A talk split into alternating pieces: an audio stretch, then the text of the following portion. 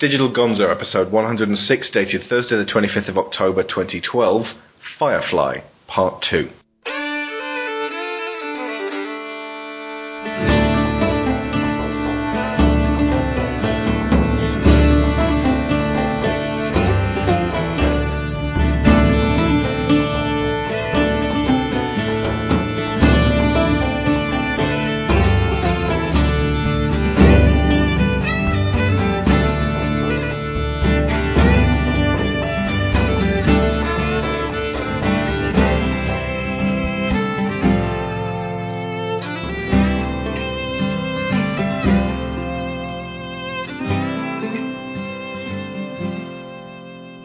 Welcome back to the good ship Digital Gonzo with me, your captain, Alex Shaw. Tonight we continue the discussion on the shiny goodness that was, is, and will be Firefly. A story that was started 10 years ago this year, and that many people, including me, believe we will see on our screens again in some form. For this episode, we're covering the second half of the TV series comprising the following seven episodes. Out of Gas, Ariel, War Stories, Trash, The Message, Heart of Gold, and Objects in Space. Next week, we'll talk Serenity and how it wrapped up the verse for the time being. Again, we're going into full spoiler territory today, so only listen if you have seen all these episodes or you don't mind knowing what happens next. We won't, however, be spoiling the movie. Our six big damn heroes return from the all new Dorkcast. Tall, homely, sadly dull witted, but convincing as a soldier, Lieutenant Leah Haydu. Well, at least I got upgraded. From the all new Dorkcast, shy, delicate flower, champion of enforced morality, and a wizard in the kitchen, Sharon Shaw. I suppose some of that may possibly be true. From Dorkcast and Dorktunes, macho, mustachioed, ball juggling lummox, Mr. Matt Ramsey. Howdy. From Cane and Rinse, clumsy head brain but sensitive genius, mouth brained, Dr. Josh Garrity. Please don't punch me in the face this time, Alex. It really hurts. And from Gameburst, oak aged, strongbow swilling, founder of the Stacey Sutton fan club, Gary Blower. I object to strongbow. Well, not the rest of it. Brilliant. this week we are now focusing on the troubled production, and we can actually talk about all of the mistakes made along the way, despite the desperate attempts of the assembled cast and crew to keep this thing afloat. I sent you guys the air dates uh, a couple of days ago, and uh, this may be news to some people, but old news to others. I'm just going to reel off the order that these were aired in from the 20th of September 2002. The train job that's the replacement pilot that they had to put together over a weekend. Bushwhacked, that's episode three. Uh, Our Mrs. Reynolds, Jaynestown, Out of Gas, Shindig, which should have come way earlier, Safe, again, should have come way earlier, Ariel, War Stories, Objects in Space, and then to cap it all off, Serenity, the pilot, parts 1 and 2, both aired on the 20th of December 2002. So that's 2, 3, 6, 7, 8, 4, 5, 9, 10, 14, and finally 1. The school where these guys learned to count must have been the first casualty of the Unification War. Three episodes, Heart of Gold, Trash, and The Message, were never aired because by the time they got to The Message, Fox had already cancelled it. Is this just in the US, or is this the, what they did on Sci-Fi as well? I, I believe it's the US. When they put them out again, I believe they put out all of the episodes in the correct order. Right. But uh, it was the damage was already done at this point. And uh, it took a long time for the actual DVD to come out as well. And people, there there may not even have been a DVD. I'll, I'll go into that in a bit. But looking at that, I'm a, a on paper. I can't see why that decision was made. Whose decision that was? It, it beggars belief. It boggles the mind. It's, it's like they were sending it out to die almost. Mm. So strange. it's certainly not giving it any any chance of a run up, any any way of being uh, seen. I think there is.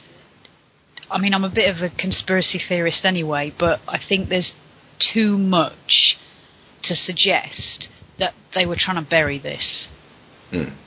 This, this Tin foil the kind of cock ups they made. Can I say cock ups on a clean show?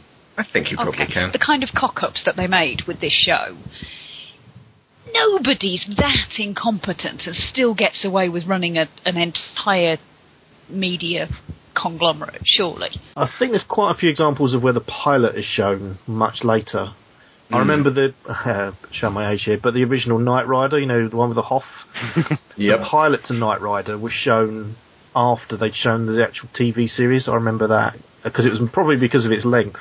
Well, the double bind is that the pilot is usually a fairly. Usually, pilots are fairly weak, and they needed several episodes to get into their stride. But they're also key for establishing. Yeah, they did the same with Twin Peaks. Actually, thinking about it, over in this country, they they didn't show the Twin Peaks pilot. Um, that was, and in fact, that was sold separately for many years because it was held by a different licensee. How does that work? Well, Why Without do the they think pilot, that There's no point anyone be. That doesn't make. You can't. Twin Peaks doesn't make it. sense anyway. well, the, actually, the pilot didn't really give you anything other than show you the murder scene. So they, they the pilot was made as a as a complete, almost like a complete movie. And then when they did the when they started making the TV series, they actually almost went back to the, to scratch, and all they kept from the original pilot was the fact that Laura Palmer was dead.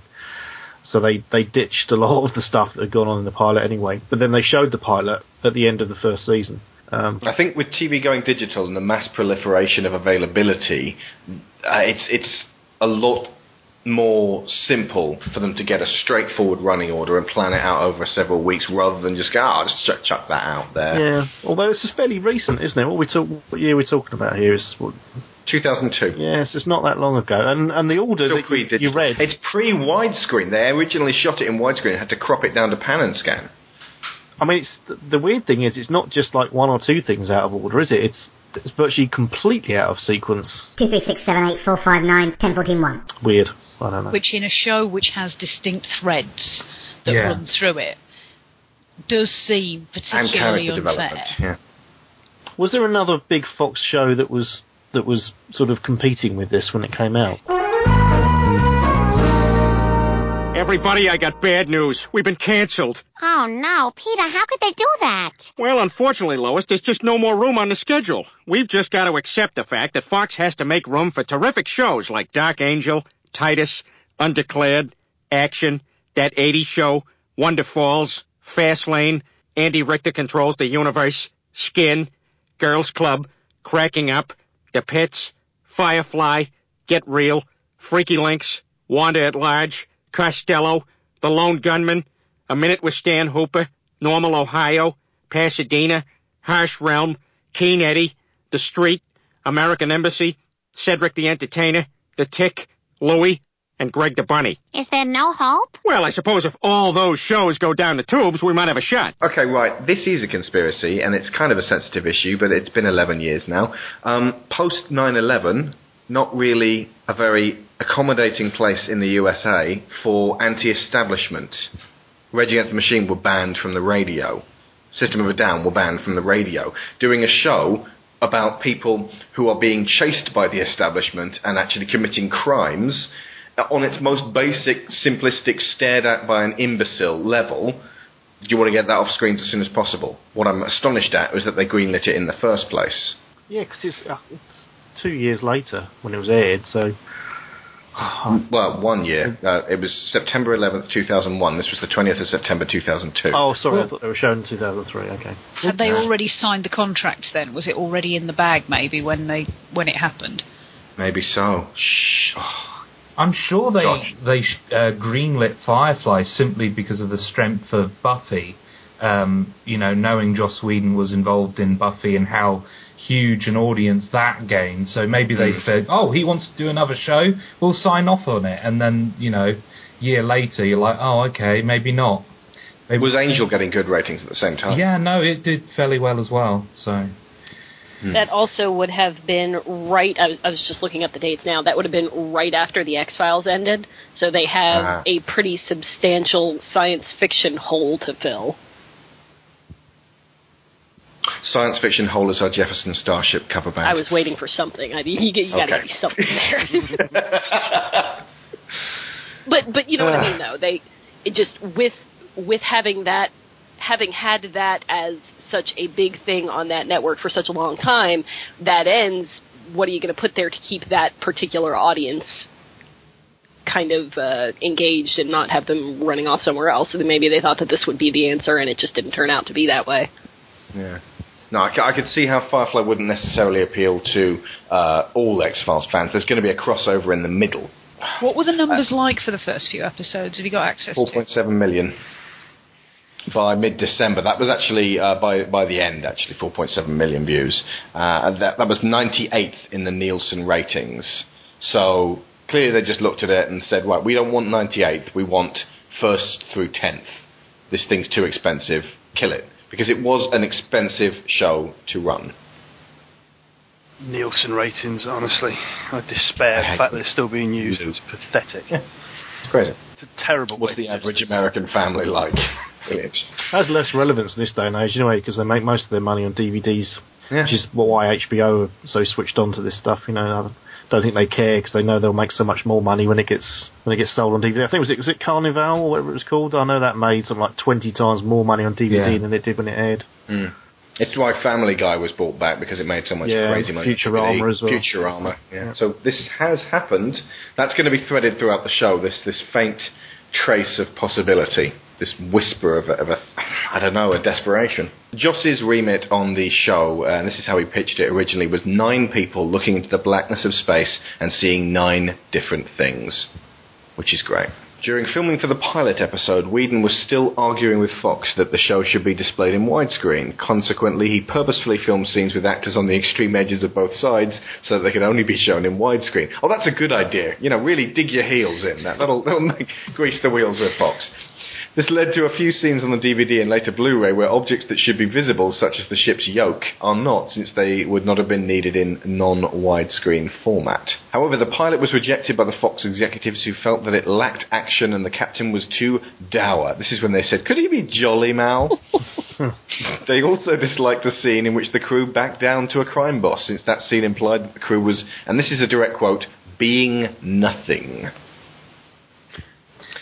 Thus, Fox told Whedon on a Friday afternoon that he had to submit a new pilot script on the Monday morning, or the show would not be picked up. Whedon and Tim Minear closeted themselves for a weekend to write what became the new pilot, The Train Job. At the direction of Fox, they added larger than life characters, such as the henchman Crow, who they, by the way, kicked into an engine afterwards to get rid of him, and the uh, Hands of Blue men, uh, who also introduced an X Files type ending. Uh, yeah, good point. Yeah, trying to hone in on the, the new starving X Files audience. See, that sounds like a deliberately impossible task. What I'm put in mind of here is Rumpelstiltskin? Well, I was thinking Baba Yaga and her thing about getting Vasilisa to separate the corn seeds from the poppy seeds, and she had one mm-hmm. night to do it all, and and absolutely no intention that she was going to succeed at this task. I bet they were really ticked off when Joss gave them that script on Monday morning. Yeah, they, they walked off chuckling to themselves, going, "Ha ha ha! They could, no one could write a script for a forty-five minute TV show over a weekend. That's just subhuman." On a side note, by the way, I was thinking about this earlier today. The um, instances in Hollywood where a film starts being made without a finished script. How, how does that happen? How how could you go? You wouldn't start driving towards a place if you didn't know where it was. I, I've done that before, to be fair. Okay, but but would you invest millions and millions of dollars on driving to a place that you didn't know where it was, or even if it existed? No. would you drive to Tir na nOg? Maybe. You fool, you can't drive to Tir na nOg, you have to ride a unicorn. Like World War Z, they started filming without a finished script. Pirates of the Caribbean 3, they started filming without a finished script. They started filming without a started script. Um, The plan there was just to turn the camera on Johnny Depp and see what happened. Here was a suggestion. Lock your scriptwriter in a shed for five days. And let them go out to go to the toilet, but you know, No, what are they being toilet the paid for? What are they being paid for? If you know you're starting to uh, to film in five days, just get them into the shed and get them to focus. For God's sake, the script is the most important component of a film. Give him a nice No, it's little not. pile of crack. And just, Oh no, it's not. If you're trying to make a ton of money off a franchise, the script is not the most important thing. The franchise name is. I love the fact that the Avengers made a huge bajillion amount of uh, money, and a big chunk of that is actually because the script was excellent. Oh, I'm not saying that's a good thing, but Transformers, uh, you know, Also made a huge ton of money, and is much to my chagrin. awful. So For the new pilot, Fox made it clear that they would not air the episode in the widescreen format. None of your widescreen. Fight the future. Whedon and company felt that they had to serve two masters by filming widescreen for eventual DVD release, but keeping objects in frame so that they could still work when aired in pan and scan, also known as full frame. Now, here's the interesting thing. If you're cutting off big chunks of it, It's not full frame. I've actually heard it referred to as full frame, frame elsewhere. It's not. It's only full frame if you're seeing the full frame! To obtain an immersive and immediate feel, the episodes were filmed in a documentary style with handheld cameras, giving them the look of found footage, with deliberately misframed or out of focus subjects. As Whedon related, don't be arch, don't be sweeping, be found, be rough and tumble and documentary, and you are there. Computer generated scenes mimic the motion of handheld cameras. This style, however, was not used when shooting scenes that involved the central government, the Alliance. Tracking and steady cameras were used to show the sterility of this aspect of the Firefly universe. Another style employed was lens flares, harking back to the 1970s television. This style was so desired that the director of photography, David Boyd, sent back the cutting edge lenses, which reduced lens flare, in exchange for cheaper ones. Other conspiracy theories uh, in terms of blunting the teeth of, uh, you know, otherwise really anti-establishment works. The Matrix, the first one was all about fight the power. Second and third were actually about, well, if you think about it, the power is kind of part of us and you know even if you fight the power you're still part of a system so let's just all learn to get along shall we that's what made me physically ill while watching the third matrix film Um, I'm sorry, Alex. There aren't any sequels to the Matrix films. I don't know Sorry. what I you're was about. just kind of trying to work that out myself. I, you're In- talking in about my the, original- the second and third. I don't. in my original timeline they made them but frank, thankfully someone went back in time and simply stopped that happening one benefit of the full-scale two-part set design was that it allowed the viewers to feel by the way they made a full-scale serenity it was 190 uh, was it 190 feet Yes. Jesus. So we, when we finally do start getting to build this thing, we're going to need a lot of tin, Sharon. It was uh, allowed the viewers to feel that they were really in a ship. For Whedon, the design of the ship was crucial in defining the known space for the viewer, and that they were not 1,400 decks and a holodeck and an all-you-can-eat buffet in the back. He wanted to convey that it was utilitarian and that it was beat up but lived in, and ultimately it was home. As Joss Whedon discusses in the DVD commentary, each room represented a feeling or character, usually conveyed by the paint colour. He explains that as you move from the back of the ship in the engine room towards the front of the ship to the bridge, the colours and mood progress from extremely warm to cooler. And besides evoking a mood associated with the characters who spend most of the time in each area, the colour scheme also alludes to the heat generated by the tail of the ship. It's not just colour; it's, it's uh, or the amount of light as well. The, the engine room is Yeah. Very brightly lit, but when you get to the corridor that leads up to the bridge, it's almost in complete darkness at times. So it, obviously, light and colour are much uh, are much the same thing. But yeah, the, there's definitely a lot more light towards the back uh, than there is at the front. It's always dark at the front of the ship. Now, there's a lot of wood in the main living area. They've got that big wooden table and they've got the wooden kitchenette thing. I do love the uh, the, the windows around the uh, the top of the um, area, so it feels like a lived-in room rather than just a, a, a metal box. Firefly was promoted as an action comedy rather than a more serious character study that it was intended to be, and the showbiz trade paper Variety noted Fox's decision to occasionally preempt the show for sporting events. Because that's really hitting exactly the same audience, isn't it? Clearly.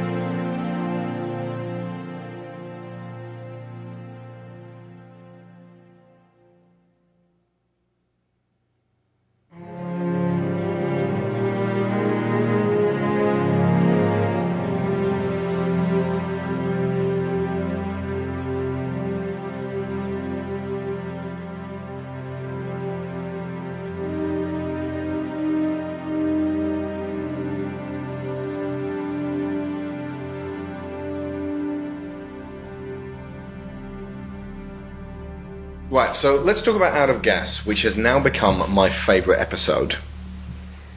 I haven't seen this for a long, long time, and uh, when I finally got to see it, it's uh, one of the most dramatic, and it's one of the most. It's got the most attachment to Serenity itself. I'd go along with that. I think it's probably my favourite one as well. Mm. Um, I'd, uh, more for anything, you know, for anything else, but the, the fact that it starts to fill in some of the little gaps as well. Yeah. There's flashbacks and sort of gives you uh, sort of a little bit of insight as to how the this motley crew came together, which up until this point, all you've really seen is is obviously the Shepherd and the Tams. Um, so yeah, that's kind of cool. It's a good show for you know Mal's character, not only because it shows you how sort of indestructible he is, which uh, we'll see later in the movie, but also his his just sheer determination and willpower that's seen him through, you know, all the mm. other insert Chinese swear word that he's been through before. Well, his his biggest strength is the same as Serenity's. It's his stamina. It's his mm. ability to keep going. I think this one, it's because it's really just about it's it's it's two stories because it's one about this this problem that they've got where Mal has to save, it. and if you give away if you talk about it too much, you give away what actually happens, which is quite dramatic. And then it's about these flashbacks to how the crew got together, and really that's what it's about. It's it's it's a mechanism to leverage those little stories. Uh, and and it should just be enjoyed without any knowledge of the episode. I think.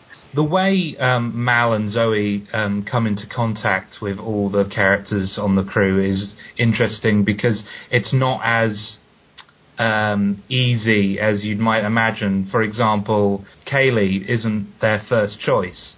They have this other guy who's a complete, you know, useless mechanic on their ship first, and they only accidentally bump into Kaylee because she's sleeping with their mechanic.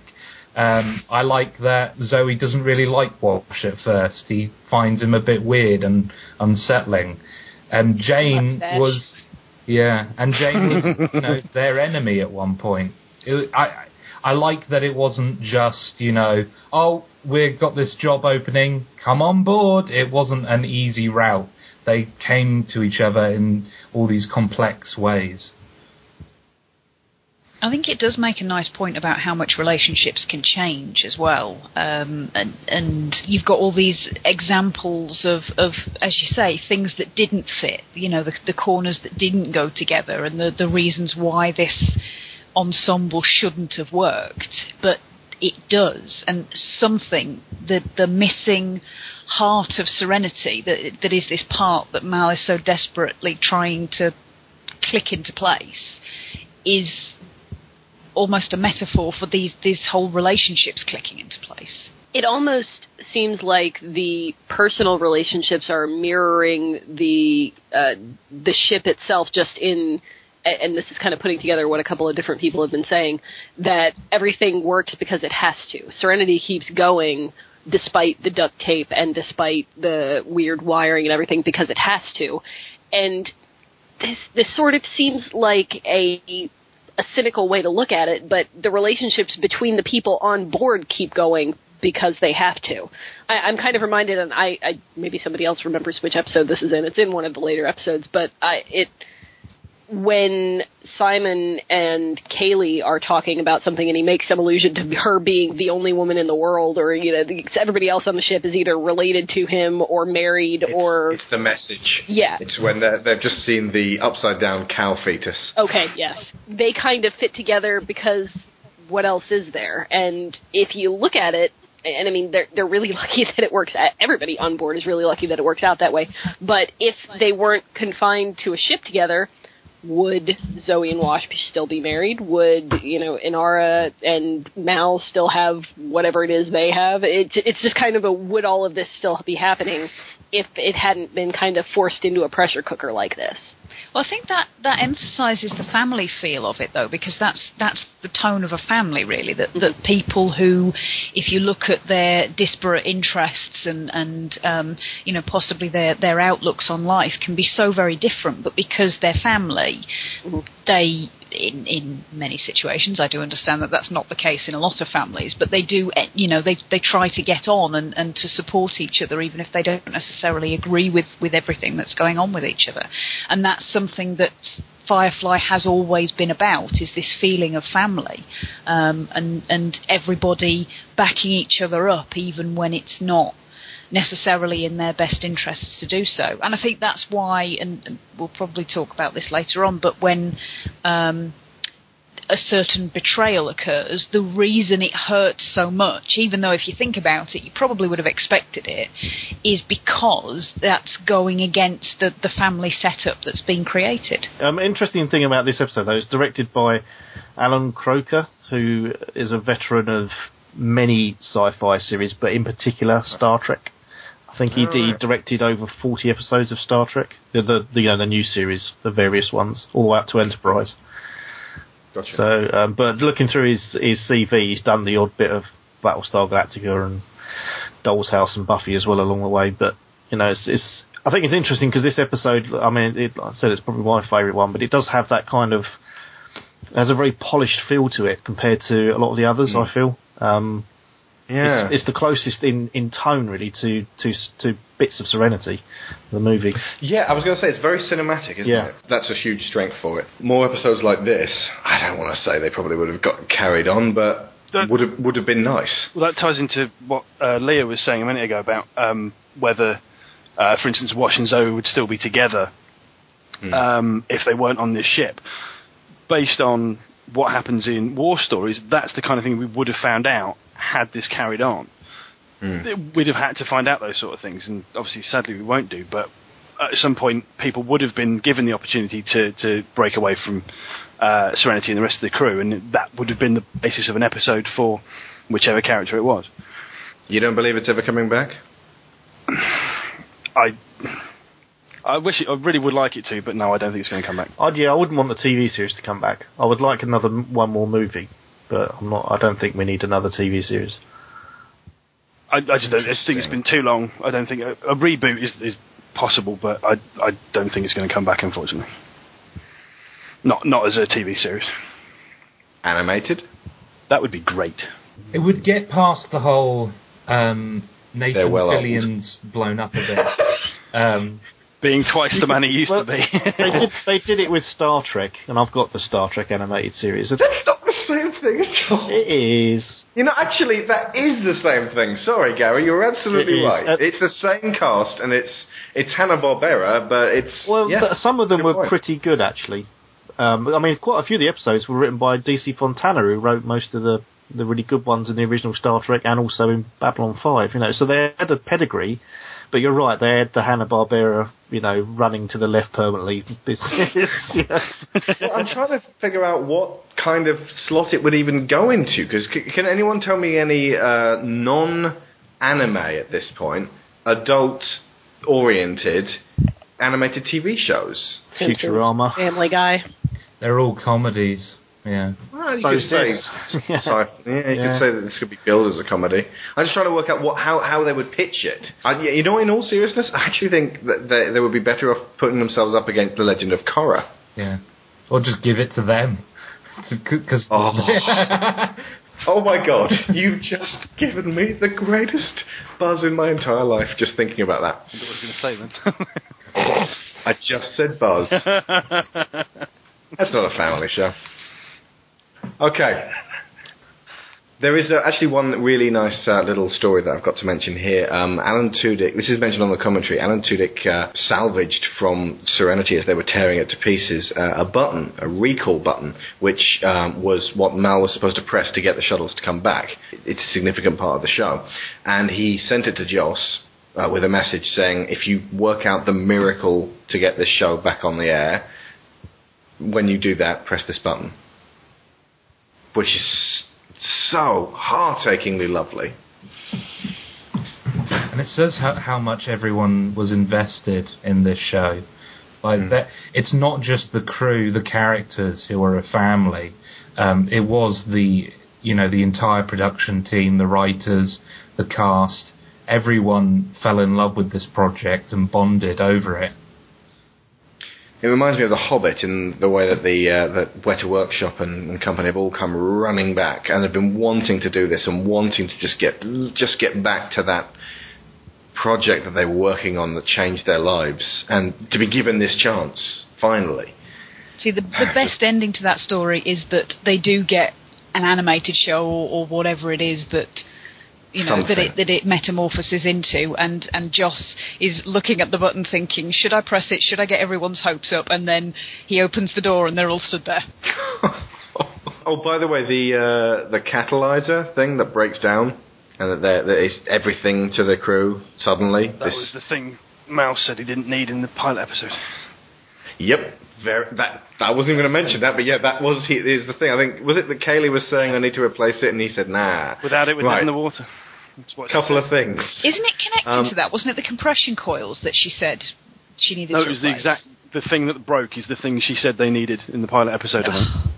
See, The catalyzer, listen to right. Kaylee. She knows what she's Listen to talking Kaylee, about. She knows what she's talking about. In like the next episode, Ariel, when they go through the junkyard, I don't know if it's Kaylee or It's someone Wash. else. It's Wash picks up a catalyzer and just tosses it to one side, like it's junk, like he doesn't need it. um, it's literally that same bit, and uh, the actual catalyzer. Now the prop is on the bookcase of Richard Castle's apartment in New York, as in uh, Nathan Fillion in the TV show Castle. Nice. Oh. There's a, a YouTube video of the various references to Firefly that are made uh, throughout Castle. Um, most of them are, are kind of bam, bam, bam, I know but, there's uh, there's one where he goes to a Halloween party in a brown coat, dressed, not just a brown coat, dressed, dressed as Mal as- Reynolds. Yeah. Hey, Hey, I was I was just trying on my Halloween costume. what exactly are you supposed to be? Space cowboy. Okay, A, there are no cows in space. B, didn't you wear that like five years ago? So So don't you think you should move on? I like it.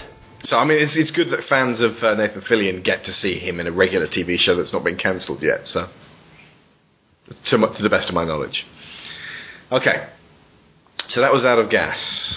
Next one is Ariel, and this is the one where uh, Simon ostensibly tries to get River into the Alliance hospital to scan her brain. Uh, but in doing so, it, he manages to make it something for the entire crew. Uh, in the, it's a heist. It's an Ocean's Eleven style heist, and it's really quite tense. One thing that I noticed watching it this time round is how they're making the most out of their budget with this episode. um, did anyone notice the roof boxes that they used as um, coffins, Coffins. for those people? yeah, it was just. I mean, the, they made the same most thing. of People it. have They- to go camping. yeah, yeah. They they added an effect where the the color would change when you know she pressed that button, but they were just roof boxes. So I found that kind of funny. Um, the the scene that always makes me laugh is when they're trying to learn uh, the lingo.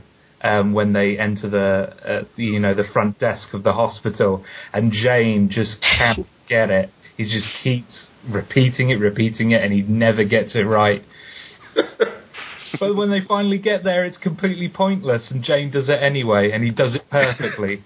It's just a great moment. It's it's a really good episode if you're uh, especially if you're a Simon fan because he's finally in control. The entire crew are listening to him.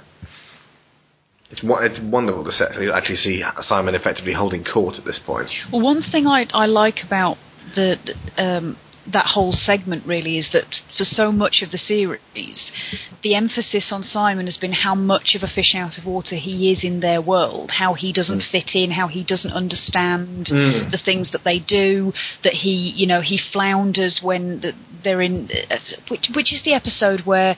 Um, Jayne gets him to come onto the ship that they're they're salvaging from, and he gets his suit on wrong. Bushwhacked. and- yeah, but this this is his environment, Hmm. and and he gets to in, in effect show how capable he is. Um, particularly with that scene where the guy's dying, and he just has that moment of, "I'm a doctor. Do I walk away from this, or do I go and do something about it, even though it risks blowing my cover?"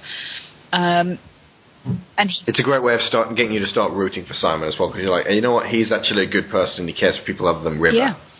Because that's that, that is the hump, hump you need to get over for the first few episodes with Simon because he just keeps going river, river, river, river, and it's like you know what? There are things in this world outside of your crazy sister. But I think a lot of that is that he is so far out of his depth that really he needs River as much as she needs him at that point. He is clinging to her as the one thing that gives his life meaning and purpose in this new environment where he doesn't know how to put one foot in front of the other. I have some trouble with Jayne in this episode. Mhm. And specifically, I have trouble with with Mal not spacing him.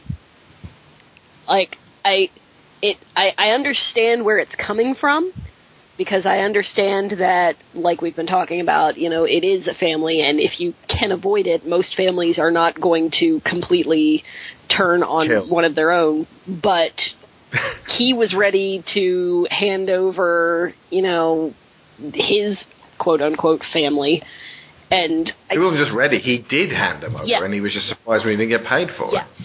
and it's it, that that little bit of remorse that he shows just doesn't seem like enough to me.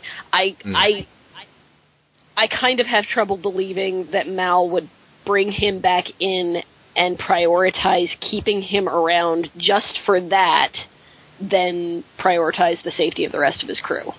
I think knowing that this is something that Jayne is definitely capable of. Yeah, I think you've got a fine point there because, uh, especially if having seen uh, Out of Gas, we now know the circumstances in which Jayne came aboard. So we know that basically he will turn as soon as a better offer comes along. Well, he says in in the um, the pilot, you know, money wasn't good enough, and what happens when the money is good enough? Well, we'll see, and it, they do see. At that point, Mal. Well, t- the thing is that because of not killing him, after that, Jayne becomes a far firmer part of the crew. He actually goes out of his way to be a little bit more accepting of Simon and River, and becomes less of a complete and total Buncheng Shung do Idway Ro. Yeah, that works. Okay. One thing that stands out to me during that scene is when Jayne says, "Don't tell them, don't tell them what I did." Mm. So he's willing to make that choice, to make that decision, but he can't live with the shame of people knowing what he did. So I feel like Mal felt like because he has that piece of information hanging over Jayne, if Jayne, you know, goes out of line ever again, he can just say, "Well, do you want me to reveal our little secret to the rest of the crew?" I guess he may have felt that he had cemented Jayne's loyalty in Yeah, that particular mm. scenario. And that he would, if he ever had the opportunity again, he would simply kill Jayne. Hmm. I believe in not- second no. chances, but I don't believe in third chances. James essentially three- isn't scared of much, but he is scared of Mal Yeah. because he knows that Mal would kill him in a heartbeat if he needed to. I think it's actually it's Jayne's fear at that point that actually gives weight to the idea that Mal is still in control. Because if he just sort of sat back and went, "You won't do it," then of course Mal then looks like a weakling for letting him out. But also we've got to understand that, that he's spent a lot longer with Jayne than than we ever got to and will ever get to. He must see something worthwhile in this guy, even if it doesn't, if it, if it's hidden very far below the surface. I wouldn't say that scene makes Mal come across as a weakling. It would to Dwight Schrute. Come on, anybody comes across as a weakling to Dwight Schrute. True.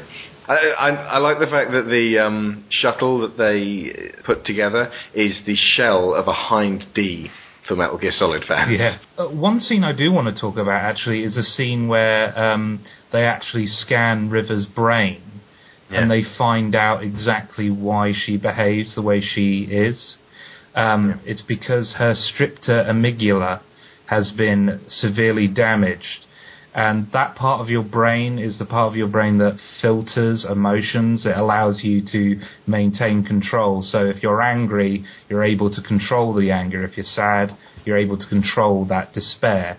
Without hmm. it, your emotions control you. So River, when she's sad, she is sad. When she's angry, she is angry. So it's just this interesting, interesting kind of dementia where it's not so much a logical thing where they they don't have a grip on logic. It's more that they don't have a control over their emotional states. Can I just interject there? It's the amygdala. Simon says they Sorry. stripped her amygdala, as in they stripped off all the protective. Sorry. It's all right. Just say they stripped her amygdala. Amygdala. Josh. Amygdala. Amygdala. They stripped her amygdala. Ah, stripped her amyg- amygdala. Amygdala. Amygdala. I can't speak words. Say nuclear. I knew you were going to do I'm that. sorry. I'm sorry. Bastard. It's a, no. Um, actually, Josh, you know what that kind of reminds me of, and it's going to sound really odd. Uh, Tinkerbell. Yeah. She's so small, she only has room for one emotion, and so she just feels it intensely each time. The the ability to put one emotion up against another is what allows us to filter them. But if you only intensely feel one, then you are, by, by all intents and purposes, to civilized society, crazy. Or, or just like a very, very small child. Like a toddler usually tends to feel only one emotion all the time and can't filter it and can't understand it. and can switch And- between one emotion to another very, very quickly as well. That's another thing that that makes uh, River come across as unstable and unbalanced sometimes because she can be feeling one thing incredibly loudly and then suddenly switch to something else.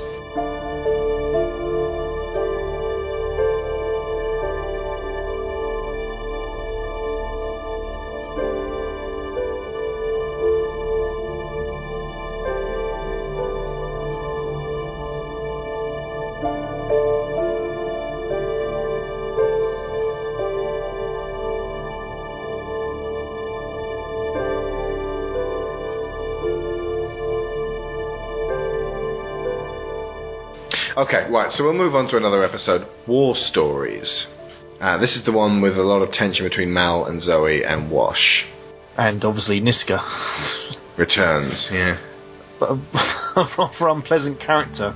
I'm not wishing Yes. to bring the James Bond thing into this, but it does remind He's me a lot. He's a lot. total Bond villain, yeah. Uh, yeah, of a Bond villain, particularly the, the the guy in Is It Tomorrow Never Dies? The Yes, so I'm sure you are. I'm quite good. yeah, it's very similar. Yeah. I could shoot it from Stuttgart and still produce the proper effect. Yeah. And the guy that they quote, Shan Yu, like, I think he was king of the Mongol hordes, is actually a character in Mulan. He's the villain. You lost me. I don't know what Mulan is, but Oh my goodness. You, uh, uh, right. How old's your kid right now, Zach? three. Okay. When you get into the Disney phase, you'll get the Mulan Ah, eventually. well, I'm trying to keep a lid on that, so Why? I can't stand Disney. Hate it, hate it, hate it. So Why? it's a different topic. I just, I just find it saccharine garbage, and and and I just hate everything to do with that company. Uh, what was the last Disney film you saw? Probably Robin Hood. Yeah, they got better after that. They've changed somewhat. Well, I've seen, I've seen Dumbo recently because we've, we've got Dumbo on Blu-ray. Again, again. The, ni- They- the they- 90s was a renaissance period for Disney. They produced some of the best films ever made during that period. and Tangled and The Princess and the Frog, absolutely fantastic stuff. Beauty and the Beast is my favorite movie ever. Yes, high five, Leah. Thank you. Okay, so we're not going to shut you down, Zan, but I, I would say don't try to keep Disney from your child forever. Because some of them, the kid might. I mean, you don't even have to watch them yourself. No, I don't. No, no, she's she's. I think she's seen The Lion King and stuff. Just not when I'm around. Okay, that's fine. Yeah, sure. I don't. I don't want to force you to sit through movies you hate, but uh, No, I just it's just the, the racist fascist company. I just don't want to have anything to do with them really. They're different now because they got bought by Pixar effectively. So most of those people were got rid of. Jesus. Well, have you not noticed Mickey Mouse is the most racist thing to ever? It's just appalling. I, I had noticed that Mickey Mouse was Read, read, yeah, He's also called to geese. Yeah, I hate to. Yeah, don't want to break your illusion, but read up about Disney in the 40s and 50s. It's No, no, quite I, yeah. I'm well aware No, I of am. this forties. I'm just, just not not now. I'm, I'm, I'm talking. 'cause My love of Disney comes from their later stuff, not their earlier stuff. Hmm. Anyway, we'll we'll move on. But I am leaving this in the show because it's fascinating.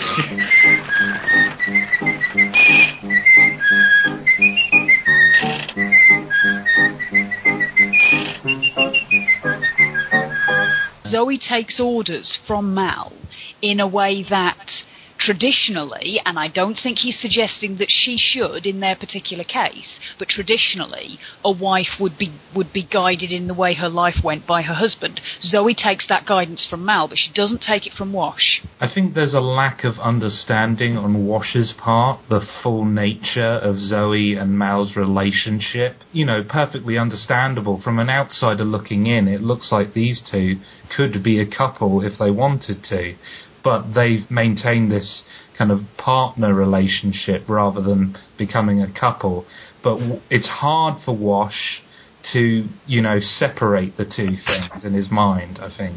I- I'm not going to say that it's it, that it's entirely Wash's problem and that you know he's not justified in any way whatsoever, but I I, I think that in outlook, it is it, it is more something that he is is taking issue with than. I, I don't. I don't know. I mean, if you look at the, the show itself, who changes by the end? Whose whose um, evolution is this as a character? Is it is it Wash? Is it Zoe? Is it Mal? It's Wash. It's just wash. say. Yeah. Yeah. the others don't change at all. They go back to how things were. I, Yeah. I don't think that, that any of them necessarily change. I think, however, their perceptions of the, the relationship lines change, and I think Wash's understanding of the relationship lines has the most dramatic evolution. So how does his perception change? the way he perceives Mal. There's a moment where he leaves the torture room and uh, he says he's crazy, and Zoe says, "Oh, I know," it's, uh, but no, and he's talking about Mal, not Niska. Mal is crazy. Any normal person would have broke under that kind of torture, under that kind of pressure, but he just wouldn't let it happen. And if it wasn't for Mal being there, Wash would have broke. Yeah. Wash also leaves that that uh, room with a a better understanding of what it is that Zoe sees in Mal. He understands Yes. why she will follow him without without really you know thinking ever considering not doing what what he says because he understands why. Uh, what it is that, that makes Zoe follow Mal. He understands why he's the leader that he is. He also kind of has to step into Mal's shoes to go on the offensive for one of the first times in his life. I don't think he's ever uh, he fired off a weapon, and, and he actually has to sort of load up with his wife and go in there as a unit. I think it's a bit more simplistic than that as well. And that he he goes into this episode with huge insecurities about his marriage and about the relationship, and, and basically leaves that room knowing that those insecurities were unfounded. So you know everything else it falls into place for him, but ultimately that's what's that Yeah. is, is his insecurities that he's exercised. He know, he knows that if it really comes down to it, he he is Zoe's number one priority. But Yeah. that until it really comes down to it, it, it's one or the other. She will, you know, basically manage things so as she can uh, keep both of them happy, almost. If, if not quite the right wording, but yeah, she she'll follow Mal and and be a faithful wife until she really has to choose. In which case, in which case, she will choose Wash over Mal.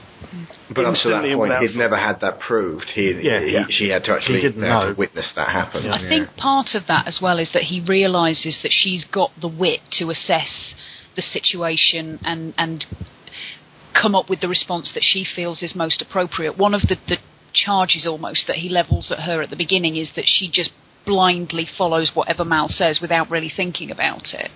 Um, and I think he, he does come to realise that she is actually assessing the situation with her own brain and and making decisions based on that. I mean, it could be argued that one of the reasons that she instantly pulls Wash out of that situation and not Mal is because she knows that left to it, which one of them's more likely to walk out of it alive. Also, she's putting Niska on the back foot at that point because he's expecting Yes. her. He's looking forward to seeing her having that dilemma, Yeah. and she just immediately. It basically makes Mal look like he's worthless, which uh, you know, from a torturer's point of view, takes away one of his his pleasures that he's getting. Yeah. so it immediately makes her well, you know, don't care That's about the other guy. point. Do what you want with him. You know, so if it, Oh, sorry. Were you expecting me to have to choose? yeah, exactly. So if anything, that that that potentially was going to save Mal. So. Any more on war stories? Only that I think Niska's fantastic. it's a shame they had to kill him. Did they kill him? Didn't. Uh, No, they didn't. He just No, disappeared. no, he ran off. away to, Oh, he, to fight another day, oh, like Blofeld. He survived. Okay, well that's yeah. It's a shame he The didn't come back. henchman gets hil- killed in quite a horrendous way. Ah, yes, that's Yeah, it. Yeah, the other henchman. Yeah, Yeah, the second horrible death for a henchman there, but One of the funniest moments. henchman agent on the phone straight away for Niska. if only James was here. Henchman agent. This is Mr. Niska. Ah, Mr. Niska, such a pleasure as always. How is Ivan working out for you? Ivan? Who is Ivan? Uh, you know, Ivan Crow, seven foot tall Ostrogoth, carries a big hook boomerang thing, scary face tattoo, good at Scrabble, like to eat puppies. This man is dead. Dead? Oh, good gracious me. He was kicked into Starship engine by a filthy double-dealing brown coat. Kicked into an engine? Yes. You're sure he's quite dead? He really was a tough bugger. Could he still be out there hunting down his quarry, clinging to the underside of their spaceship, perhaps? He did like to do that. My men see him burned to bits. All they find of him is boomerang hook thing. He is obliterate. Obliterated? That does sound nasty. Hey ho, though, hazards of the trade. I could tell you a few stories. Well, I'll inform his 16 children. You have other man for me? Oh, absolutely. I've got a boatload on the books. One's got metal teeth. I've got one with a claw for a hand. One of them's got a laser eye in his forehead, a robot arm, and a robot leg. Just the one robot leg. Yes, it's not very balanced, I'll be honest. He can't run very fast, and when he does, it's not a pretty sight, but you should see him stride. I need torture assist. Yes, actually, we do have a torture assistant. Big blonde fella, very German. I am German. Even more German than you, though. One of the funniest moments in the series for me is in this episode where uh, Mal is fighting the henchman, and Zoe goes, "No, no, don't shoot. This is Mal's fight." And Mal Cap's goes, "No, this out on his no, it's not. No, it's not." I love that. I love that. And then so they much. all just empty empty magazines. into The guy just di- disintegrates almost. It's brilliant. Mm. This is one of the few straight out um, gunfights, but it's it's it's a gunfight done in, in not a Wild West fashion. It's working through like almost like a, a, a, a relatively untrained SWAT team, Except It- for it- River, who except for River Who- and of course Kaylee. I more meant that River doesn't even need the, the training because this this Oh, is the I one, isn't it, where she just kind of takes one look Mm-hmm. and then goes pop pop pop three headshots. Kind of like uh, Red Dead Vision, Yeah, Dead Eye. Dead Eye. Yeah, in Red Dead, where you just like click, click, click, click, click, and you paint the targets. So at the end, do you think that Wash is now asserting himself, or is that going to really change his the way he interacts with Zoe later on, or because I think he has actually changed. I think his perceptions changed. I don't think his uh, attitude changes. His position in that relationship is already established. I think this was really just about, uh, you know, sort of um, removing some of the, Where do we stand? yeah, removing some of the the dark thoughts that he'd been having. Really, Okay. It is a, a good example, I think, of the uh, the idea that you can you can't control the circumstances that life puts you in, and you certainly can't control how other people behave towards you. What you can control is how you see that and how you respond to it. Okay, you know the Alliance are a conglomeration of Western and Asian big business. Um, there's two things that reminds me of very significantly, uh, both connected with Ridley Scott, both late 70s, early 80s. Anybody? Blade Runner. And Alien. yep, Weyland Yutani. The alien comparison actually was uh, one that I was going to mention when you were talking about the, the ship and the, the various different rooms. That dining table setup is almost like a, a negative of the very um, cold metallic dining Oh. room in Alien. But it has that similar tone with them all sat around laughing and, and joking about various things before it all goes horribly wrong. Ah, but see, in Alien, they don't seem to like each other. In Aliens, they do. I mean, they're, they're, clearly they get on each other's wick, but um, they've known each other for a long while. They've worked alongside each other, so there's, there's kind of a Cameron riff in there. There's also a T2 uh, feel to certain other episodes, like uh, uh, Ariel, when they when Jayne and his, it pretty much might say, "Come with me if you want to live," to get the uh, Tams out. And uh, one thing that you said, uh, Sharon, is that with the success of the Avengers, Joss is second fiddle only to James Cameron in terms of most successful films ever. Since Cameron holds the numbers one and two spots.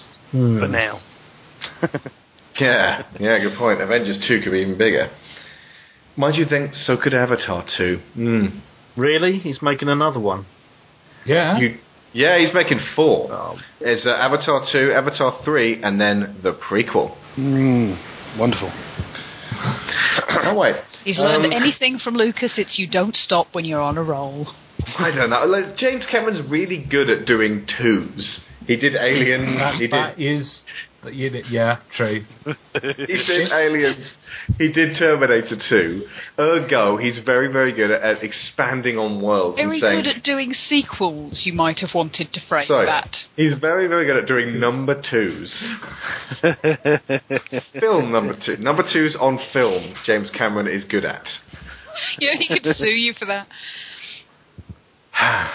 anyway, I, I watched the Avengers today because uh, it's awesome, and because uh, someone put forth the idea that uh, Loki meant. Oh, so no one's listening to this if they haven't seen the Avengers. Loki meant to get caught at the end. Loki meant for everything to happen and actually set up a plan where wherein if he won, then he won, and if he lost, then he won. And the idea is he's trying to get taken to Asgard uh, to get his hands on the Infinity Gauntlet for Thanos. And watching Avengers again, I realised that even though Firefly may never turn up again in any form, its spirit has been brought forwards to the Avengers, and watching that film, it has the so the the language and the the um, the setting are obviously different, but the pacing, the way it's all actually about uh, an oddball family coming together, uh, and the scale is vastly increased, but it still feels like a deeply personal piece. I love that that this has been brought forward from Firefly to the Avengers. So yeah, that was the unnameable feeling that was growing in me while I was watching it originally at the cinema, and now I can put a finger on it and go, oh yeah, it was Firefly.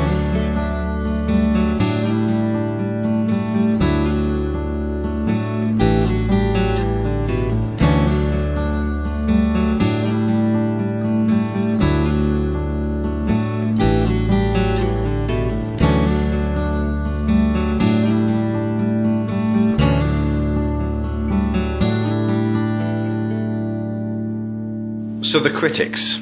Many reviews focused on the show's fusion of Wild West and outer space motifs. TV Guide's Matt Roush, for instance, called the show oddball and, and noted how literally the series took the metaphor of space operas as westerns. Roush opined that the shift from space travel to horseback was jarring, but once he got used to this, he found the characters cleverly conceived and the writing a crisp balance of action, tension, and humour. I think he's just talking about the pilot at that point. Although, would he have been? Because that didn't even come out to the very, very end. I think he was talking about the whole series. It sounds like somebody who watched the whole thing. Um, oh, I think there's actually horseback riding in the train job, so you could feasibly do that after just what you know, just the train job.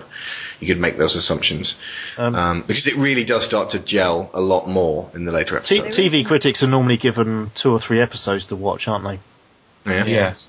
So I'd imagine he's probably seen three example shows, but probably just before the first one aired, and then has made that, Gotcha. that call on that. Okay, so that's that's a little bit better than that. Don't just let the average TV critic No. see one episode and make a knee-jerk reaction based on the pilot.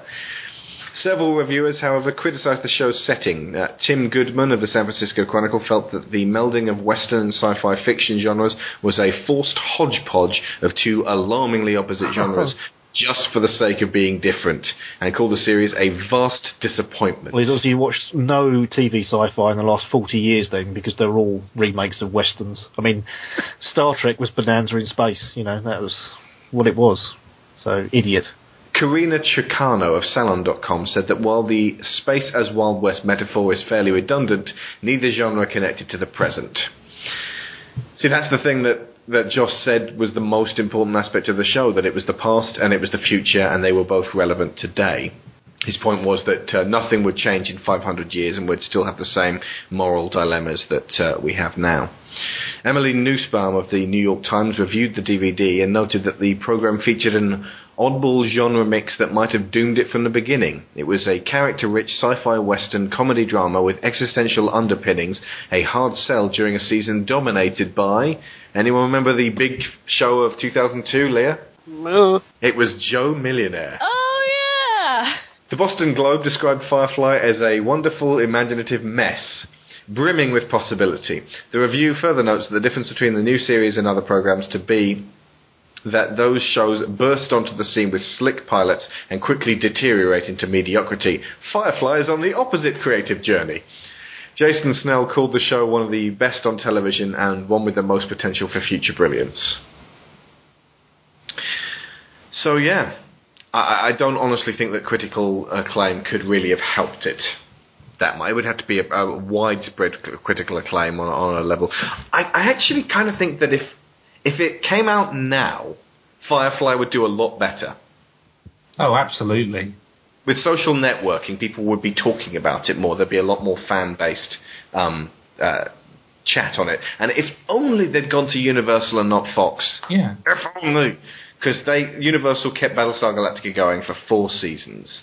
and it finished. Well, the it properly finished. The last ten years have been the most important time period for television Hmm. in the, for the entire history of the medium because the way it's approached, the way people talk about it, the way it's consumed is completely different than it's ever been, and the way TV shows are made is completely different. We we've kind of gotten past the whole episodic, self-contained episode that used to be the norm um, before Everything the, has to be back to the same again by the end of the episode. Yeah, yeah. Not if you're Jeph Loeb. Jeff Do- Loeb doesn't like anything that has an overarching story. Well, he's a dumbass. Um, but like you know, we've got stuff like Breaking Bad, Game of Thrones, where if you come into the middle of a season of Game of Thrones or Breaking mm. Bad, you're gonna have no idea what's going on. I think if Firefly came out now, I think it would not only have been better received, but it might have actually been a better show because it would have been given the space it needed to really thrive. But The- the is kids- potentially aired in the correct order as well. Yeah, but yeah, the Hmm. key difference here is that this was shown on a channel that uh, it bases all of its funding around advertising. Whereas Yeah. some of the examples you're giving, like you know the HBO stuff, and that is, although they you know they have advertising, it's not. It's a subscription model, and, Yeah. and they're actually looking at the bigger picture to sell this thing afterwards. You know, to syndicate it and to put it on DVD and Blu-ray and all the other stuff. But- That's but- where they make their money. They're they're almost using the you know like in in the, over here they're using the BBC model where you know it's not about uh, it's about it's about the product and the quality of the product rather Yeah. than um, selling ad space. And Fox, I'm sh- you know I, I haven't been to the states for about seven years, but certainly when I when I've been over there, Fox is a dreadful channel and it's all about adverts. Oh yeah, yeah, yeah. But would it be fair to say that Firefly going through what it went through has contributed in part to the fact that TV has gone that way? Yes. It's, Because I- people it- can point to that and say, there was this show and it it, started apart. much earlier. It sta- Yeah. the- most people consider that Twin Peaks was actually the start of this because they they brought in cinematic sensibilities to how you produce Mm. the show, and they made it so that it was almost impenetrable if you missed the previous ones. I and think- was, Yeah. and and that's part of the reason that that show got canned as well because. Um, once people started falling away from it, they couldn't get back into it, and so CBS then dropped it. But Um, this TV show certainly wasn't the first one to do it, but after this show had aired, um, this you started to see lots of other shows copying its model. Is The Sopranos? The Sopranos was the one that really kick-started the whole long-form storytelling that almost every TV show does now. Not the first one, but it was the the one that said. Come on, this is successful. People want to watch this stuff, and everyone else started doing it as well. Yeah. And if you look at the various reasons why they could have actually cut um, Firefly from their schedule and said, look, this no one's going to want to um, uh, to see sci-fi, you know, set on, on spaceships in the middle of space. Immediately, BSG comes out one year later, thanks to uh, Universal, and proves a huge, massive hit, and and maintained that over multiple years and got to finish properly. So it wasn't for the lack of, of, of interesting you know interest in sci-fi. Uh, it couldn't be that the more sexy elements and the the, the Inara's profession were turning people's stomachs, even though Fox is kind of an old-fashioned American values type station because of you know massive amount of sex in Battlestar Galactica. I think it's more more a case of this this show doesn't fit into a particular demographic that they would Hmm. sell advertising for. You know, this is not the sort of show that you're going to have wall to wall Mountain Dew adverts in the middle of, or uh, health insurance adverts. You know, so geeks are notoriously difficult to advertise. well they're not they're not who people advertise. You know, advertisers don't target that market in general. We all have ad blockers. Well, yeah, it's not that. It's a, a, lot, a lot of the products that get the sort of big TV advertising campaigns behind them are basically aimed at either very young people or very old people, and not much in between. And so shows there's like always the Matt very Stewart stupid Stairmasters. Indeed, yeah, but uh, it, yeah, exactly. So it's very difficult for them to sort of sell ad space for this sort of show because they, they can't say, oh yeah, this is great for your, you know, you're, you're, It's got space. you're going to do a 20 week uh, campaign of selling, you know, life insurance or something. This is perfect for you because it's not. It's a terrible fit. And and so that it does. Whereas you know, if they've got some sports show or that that reality TV show that you mentioned earlier, which you can absolutely nail what demographic that's being aimed at, Yeah. uh, and you can have you know, I don't know, adverts for Victoria's Secret or something in it. You know what I mean? So it's it, that that's one of the key problems with this show is that it was just too out there to actually fit into a particular um, you know, to, to make it a proposition that they could sell. Quite how they managed it with the X Files, I don't know. Maybe that was just because it was such a phenomenal success. They just sold the ad space anyway. You know, I, It's a shame we're not going to do a Gonzo on the X Files because I did enjoy that show back in the day. I just stopped at season three. ah, yeah, I've got them all. I can't watch them because they scare me. Really?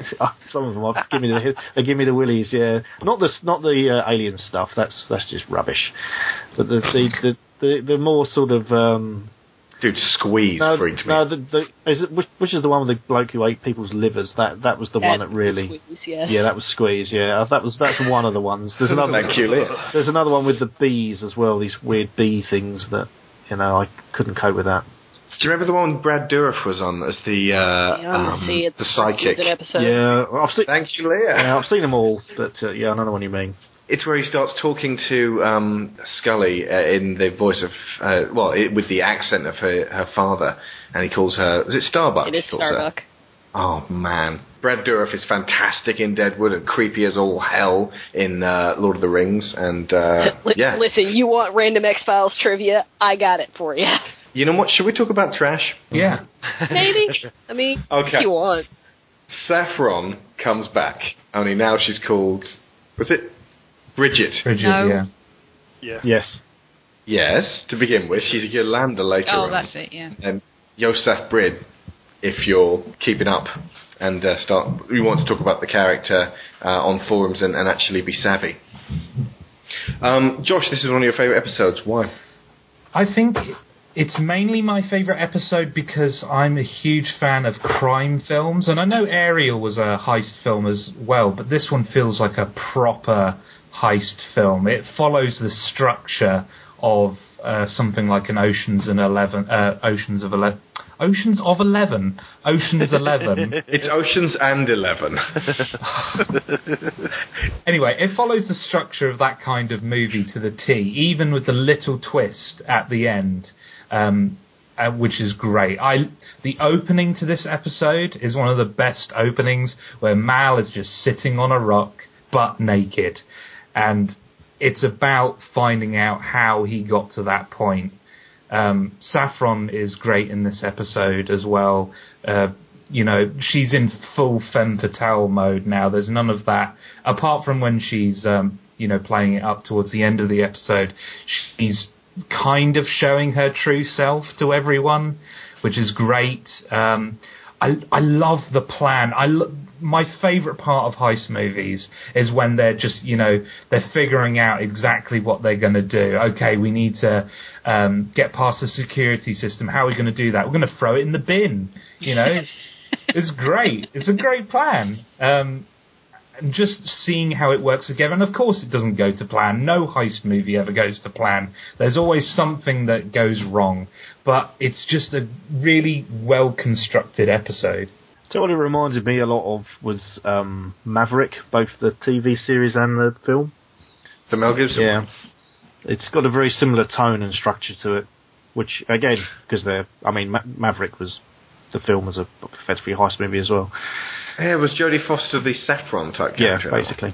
And you're never too sure the way through it which way it's going or what it is is going on, and then there's a, the double twist later on of, with um, James Garner. So, uh, and this was basically the same, but with uh, Inara performing that role.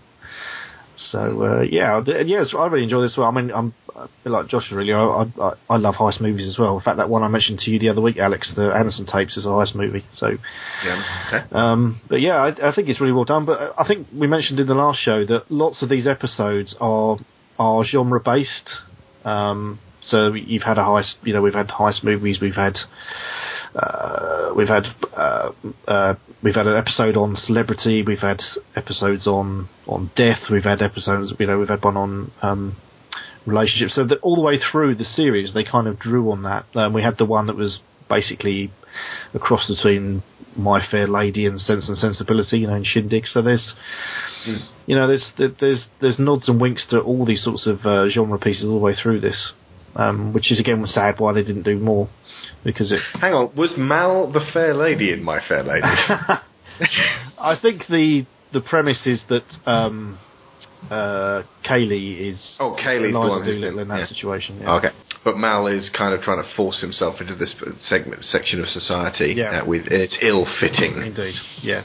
Um, the the thing I like uh, the most about Trash is again, I, any time I get to spend with Saffron uh, is is a is a joy.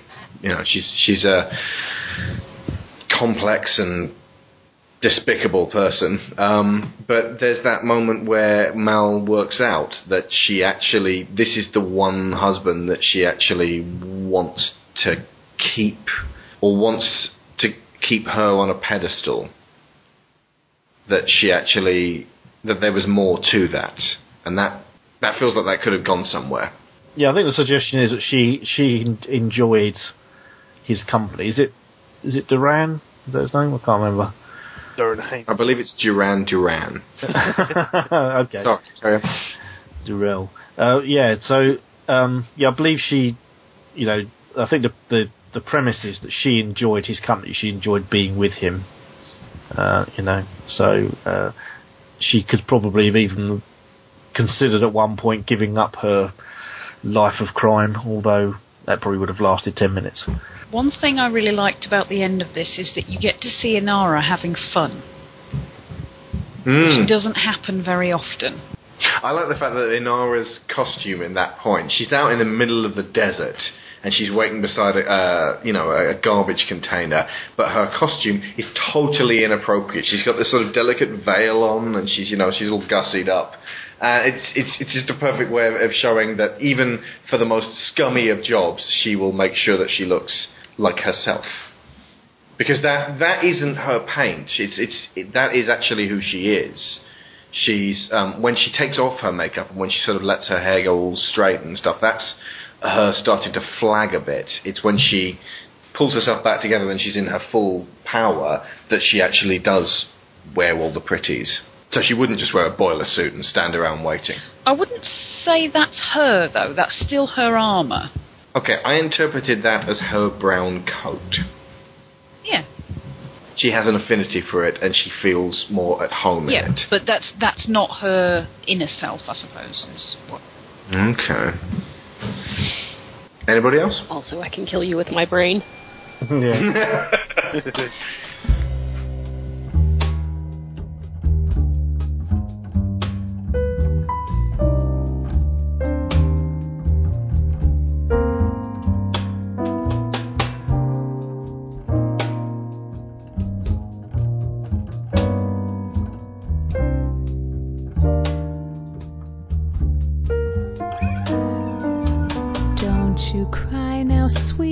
Just you put that gun away.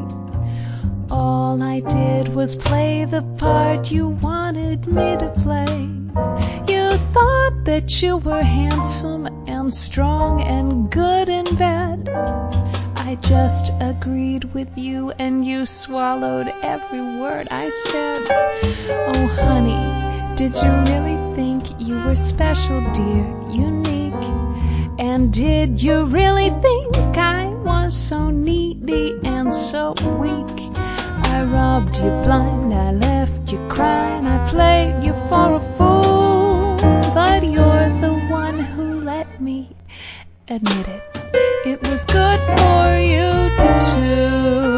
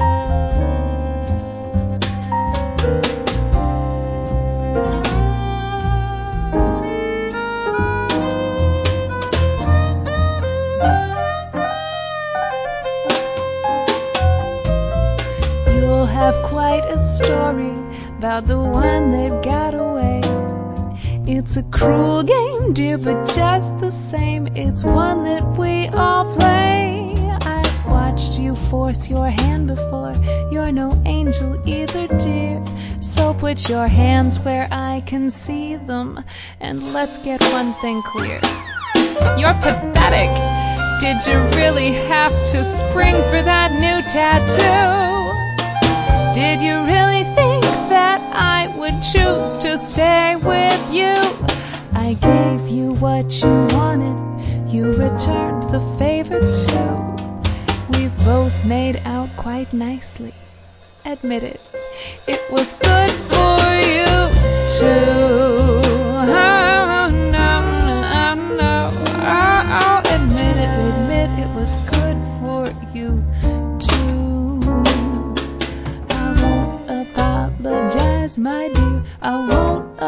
Apologize because I know that it was good for you.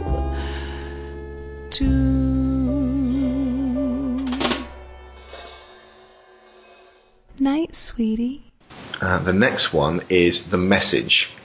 Now, the toughest job they had in the message was actually making the character of Tracy sympathetic.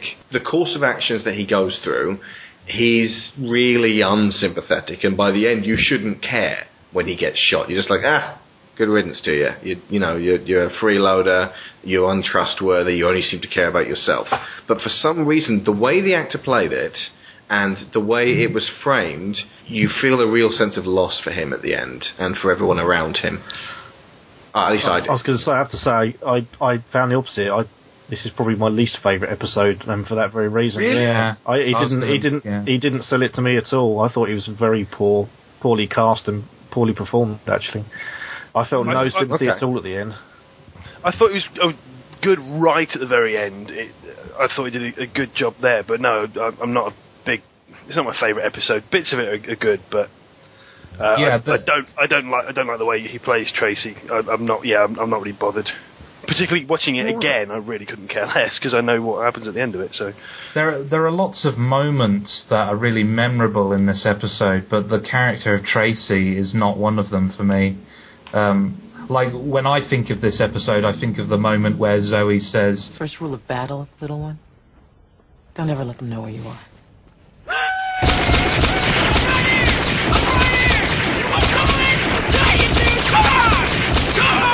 Of course, there are other schools of thought. Did you notice, by the way, that the purple belly that turns sneaks up on them? Uh, that I believe Joey slits his Joey, but I believe Zoe slits his. Come here, Joey. What's Joey that? from Friends. I Mal's did not chalked see- down the rail. "Was just lost in space all of a sudden." Oh, for goodness sake. Okay, the purple belly that sneaks up on them is wearing like a Nazi helmet. None of the rest of them do. They're all wearing Starship Troopers helmets, but this one, he's got like a specifically Nazi helmet. A very, like, that's only ever been on Nazis type helmet. So that you don't feel bad at all for him when uh, Joey slits his throat. that Tracy is what Mal or Zoe could have been because he was broken by the war. He became he came out the other side of it completely ruined as a person, and and and instead of, of setting off on his own path. As, as Mal and Zoe did, he, he basically bummed around and, and got himself into trouble and ended up dying because he couldn't cope after the war. That's what Mal could have been had he not been had the strength of character to, to pick himself back up and, and carry on. I was just going to say, I think the essence. I think that's a really good point. I think the essence of that is, um, doesn't Tracy actually say in almost as many words after the war finished? I, I just He never found a place. Well, Mal made his own place. Yeah. Uh, She's still not a massively likable character, but I do feel that something is lost when, when Tracy goes. It's um, the fact that Mal had to do it himself. It's a big thing. Possibly part of it is that, um, from what Zoe said about was was Tracy actually with them at the Battle of Serenity Valley? Yeah, that was it when they show it in the flashback. Zoe has said in the past that they came out of that with only a handful of soldiers left alive, which means Tracy was one of the soldiers that Mal managed to save. Yeah. And having to And then, reverse that at the end would probably be quite a blow to him. when they find when they when he comes round and, and tells his story in the uh, in, in Serenity, uh, at that point, basically, Mal realizes that he didn't get Tracy through the war. He got him physically through the war, but he didn't actually save him at all because from that point onwards, it was just further and further down until he got to the point where he was happy to have his innards scooped out to smuggle fake ones around. Mal never saved him, and I think Yeah. that's the, that's what he he's regretting that the entire time, and that's why he's uh, so so uh, cut up about uh, shooting him in the end. body but not soul. The other major thing, which any Firefly aficionado will be able to tell you, is that since this was the last one uh, in the shooting, this was the where they were cancelled, and they um, when they arranged the funeral at the end, what they're basically laying to rest is Firefly the show, and so when you you know see the shots of their faces and it, it finally ends dwelling on on Mal just sort of looking into the camera this oh, oh, like his soul is hurting at that point it's upsetting for completely different reasons to just the straightforward Tracy situation. And it's got that wonderful piece of funeral music as well by Greg Edmonds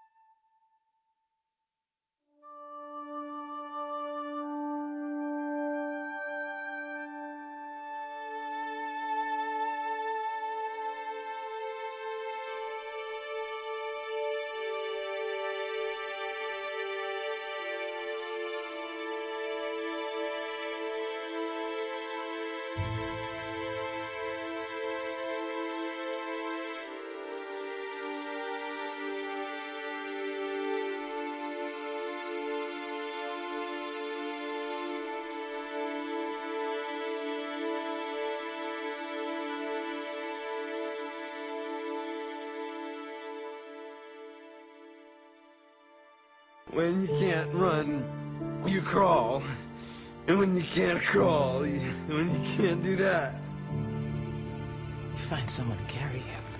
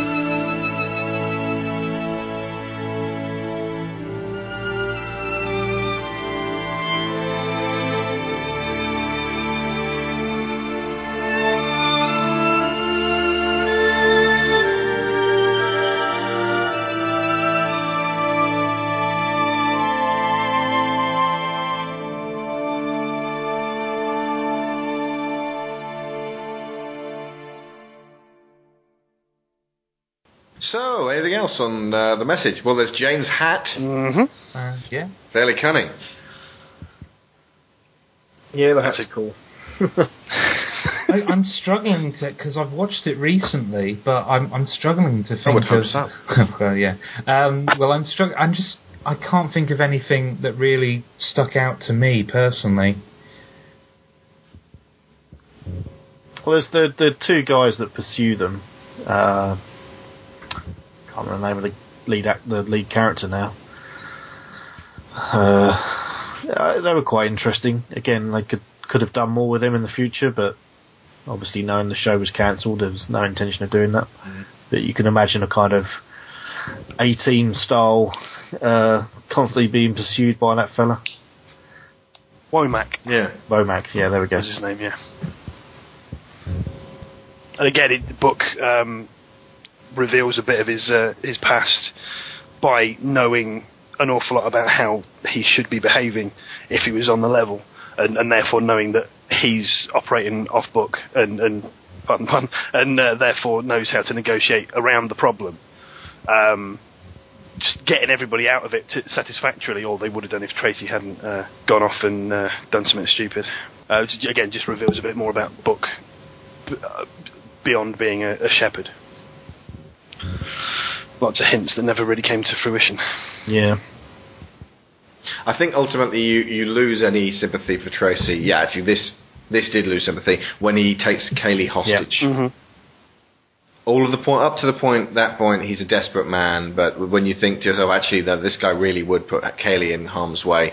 She's the heart of the ship, and it- then it becomes a case of, hang on, you're messing with my family.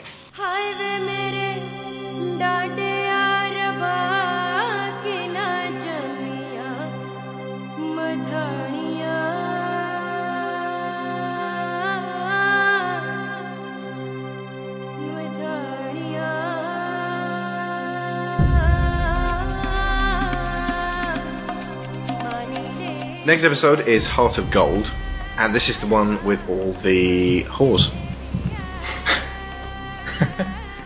yeah, this one this one is just a straight up western. Yeah.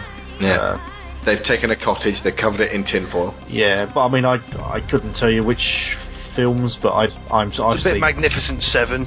I've seen well I've seen two or, I've seen at least two westerns where they are protecting a whorehouse. I can't for the life of me remember what Mm. they were called. One of them was probably a Randolph Scott movie, but uh, yeah, There's elements of that in Unforgiven. yeah. Uh, there- There's in loads, loads of films. So you can see uh, several of the Clint Eastwood films. I mean, High Plains Drifter's got a little bit of that as well. Um, yeah, it's probably Outlaw Josey Wales got a bit of that in there as well. There's, there's loads. So How about the best little whorehouse in Texas, the 1982 film? Well, that's undoubtedly closely related. But yeah, it's, it's a fairly established trope in in in westerns. There's probably a rawhide like it as well. It's a great episode for Mal.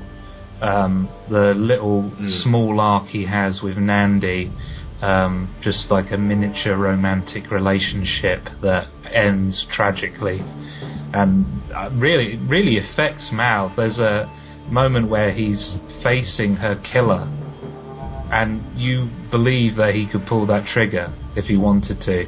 Ulti- I'm very surprised he didn't. In fact, I it felt almost out of character for him not to. Yeah.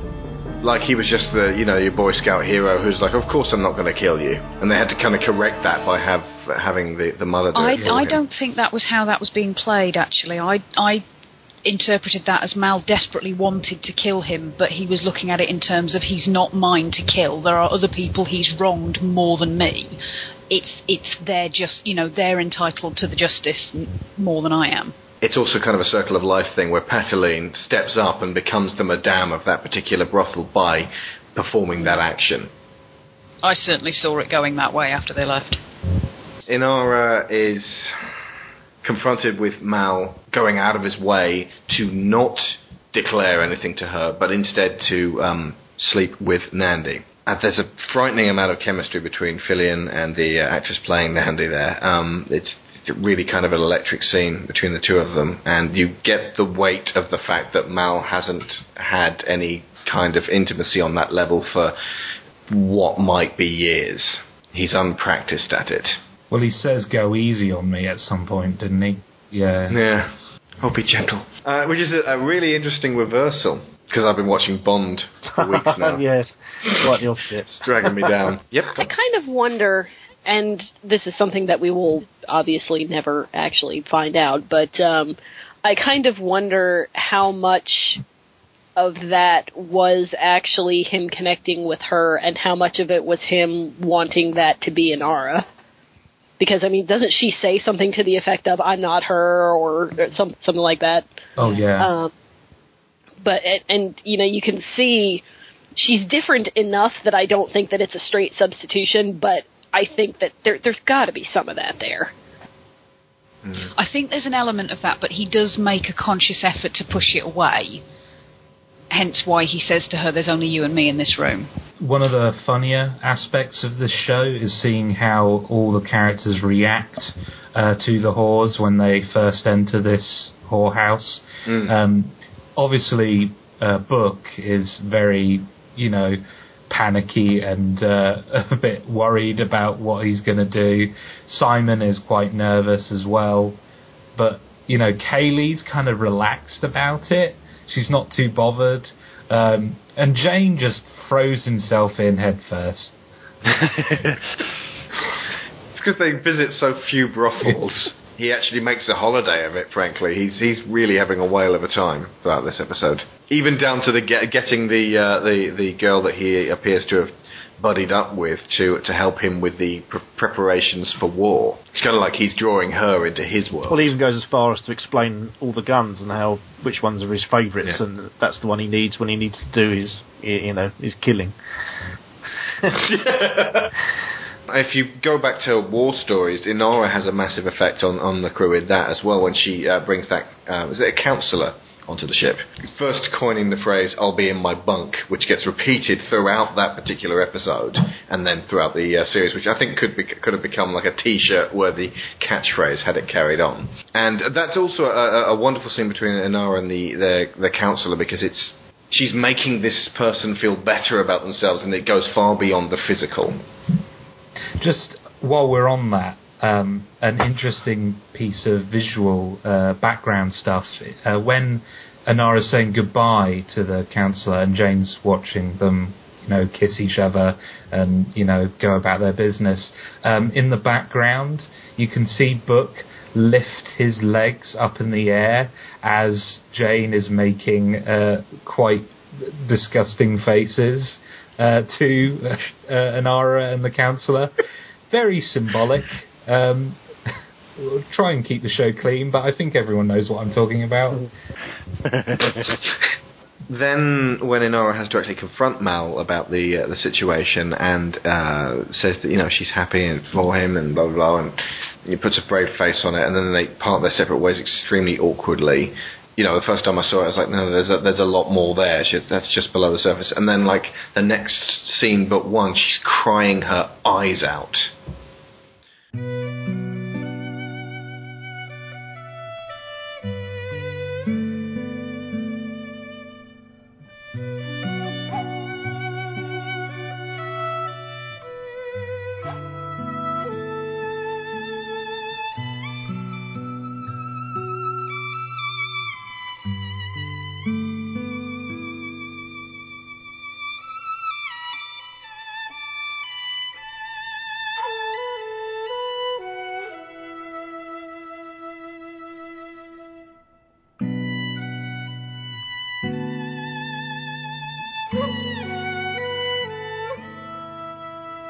Now, here's something that I've done a lot of digging into, and we mentioned it on the show last week, but I cut it out because I wanted to actually save it for this bit, and it's far more of a dramatic thing. And a lot of people might not know this, but it's actually become part of, of Firefly lore now. Inara was, is dying of something terminal. It's not really gone into, but she was looking at her time on Serenity as the end of her life and her, her autumn.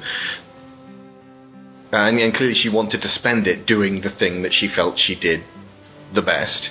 And Mal complicated that because she he made her want to live. And he made her want him to be part of what life she had left. And that could have been explored in so many fantastic episodes and it would have been utterly heart wrenching. But just watching her throughout the series, knowing that, it informs on every one of the decisions she makes and every one of her reactions. So when she's crying her eyes out here, that is a major moment for her. And when she ultimately makes the decision to leave, that's huge as well. She goes back to Sihnon, the uh, the house that she was trained in, kind of resigns herself to that, I suppose. But just, she can't be on Serenity anymore because even though she sees it as her home and, and that's her family, because Mal complicates it that much, she doesn't want to be around him feeling this anymore. And Mal interprets that as simply, well, I thought we had something, and I wasn't entirely sure what was going on, but clearly you just want to run away from it, so that's just fine. And he behaves like a teenage bloke. I wonder if part of it is is to do with the impact on him, because if you look at the way Inara interacts with most people, particularly her clients, it is very much about always thinking about how they're feeling and, and how what she does either enhances how they're feeling and makes them feel better about themselves, or she turns that around in Shindig when um, she's uh, talking to Atherton at the end. She uses um, information and, and um, the situation to specifically hurt him. And I, I wonder if a lot of it is that she, she doesn't want to get involved with Mal because the end of that conversation is going to have to be, but this is limited. I think another part of it as well is something that, that we discussed, um, Alex, in terms of how often you get to see Inara without makeup and, and not in her particularly elaborate costumes, which is not very often, even though. Mm. Uh, most of the time that we see her, she is not working. She's just relaxing with everyone else. Um, but I, I, think it actually starts off that she's she wears a lot of makeup a lot of the time, and as the series progresses, you get to see her for longer periods and more often with less of it. And certainly in, in Heart of Gold, when they're at um, at the, the brothel, she's wearing a lot less makeup than she would normally. And I think in those situations where you're seeing her in more toned down outfits, that's when you get to see elements of who she re- really is. And part of the reason that, that the, the scene in War Stories where she's with the counselor was so stand out for me is because she says to her, you know, the, the counselor says to her, "There's, you know, there's no need to act. I, I don't need the show. I just want to relax." And what Inara says to her is basically, "You're right, and I can completely relax in your company too. So let's agree, no show." But that's not the case. It's she's still putting on the show. That's still part of her act. That the moments when you get Inara with no show are very, very rare. And that moment where she's collapsed in front of the wardrobe crying is one of the few where you really do get to see her. When Simon on Serenity during Out of Gas says, I don't want to die on this ship, and she says, I don't want to die at all, that's a kind of telling moment. But also, she's having to work out at that point what to do with the shuttles, what to do regarding Mal. Must have had the, the idea, maybe I should just stay with him at this point you know, if I'm going to die anyway, should it just be with him? But then she says, no, let's just be professional about this. He told me to get on this shuttle. She ultimately has to swallow her feelings again and again and again throughout the series, which is why ultimately she just decides that she's she's tired of that and she can't do that anymore and has to leave. And it's never really fully properly resolved at the end of Serenity. She's just there. And she decides to stay but there's no major reconciliation between the two of them. But again, there doesn't really have to be because it's of what happens. We'll talk about that next week. Right, objects in space. The last episode that we have on the DVDs. Uh, and this is the one where River becomes whole and River becomes part of the crew. While Simon became part of the crew in uh, Safe all the way back, she's still a liability all the way through the next couple of episodes. And the one where she, I think it's Ariel, where she slashes Jayne across the chest with um, a, a, a knife. No one ever really points it out, but she's slashing the Blue Sun logo. These are the guys with the the blue hands. These are the Ah, guys yes. behind. She's trying to destroy the people who have been uh, attacking her brain, but she can't comprehend that. What, what is it she says in Objects in Space? She understands, she can't comprehend, or yeah, Yeah, she understands. She doesn't Yeah. comprehend. that's the one. Um, and this is the one where you see uh, things from River's point of view, and she's assaulted on all sides. It's, it's like um, like when Jean Grey's telepathy goes haywire in va- various points in X Men. If if someone can't control telepathy, it's a nightmare. It's a, a, an unending fever dream of audio and, and visual hallucination. And you're feeling far too much and seeing far too much, and there's no ability to filter it. And it's really, it's a great way to get you on side with River. And it happens so late in the series that you have to then completely reconfigure your viewpoint on her from watching it from episode one again. It's certainly tied as my favourite episode. I really like this one. Um, I, I like what they do with, with River, and I, I, it just all comes together really well. It, bittersweet as it's the last episode, but it, it's just very, very well done indeed. The character of the bounty hunter is great because Early. For me it's almost like he's from a different world, but in a in a good way. It's like he's intersecting with the uh, you know this these two groups of people. Like there's the like the bounty hunter world, and then there's the you know pirate crew. They're intersecting, and it's this clash of cultures almost. And this guy is clearly psychotic and to be fair most people who are drawn to professional killing or you know capturing people for rewards and stuff like that are tend Max Cherry yeah, accepted. yeah. tend to be people who are basically justifying their own psycho- uh, psychosis, um, trying to legitimize it. Um, he's kind of similar to River in some ways, in that he doesn't quite understand people when they're talking to him. He he will often mishear people or misinterpret what people are saying. Are you a lions? Am I a lion? What? I don't think of myself as a lion. You might as well, though, have a mighty roar. I said alliance. Oh, I thought. No, I was. That's weird. And he makes conversations exceptionally awkward Yeah. as well.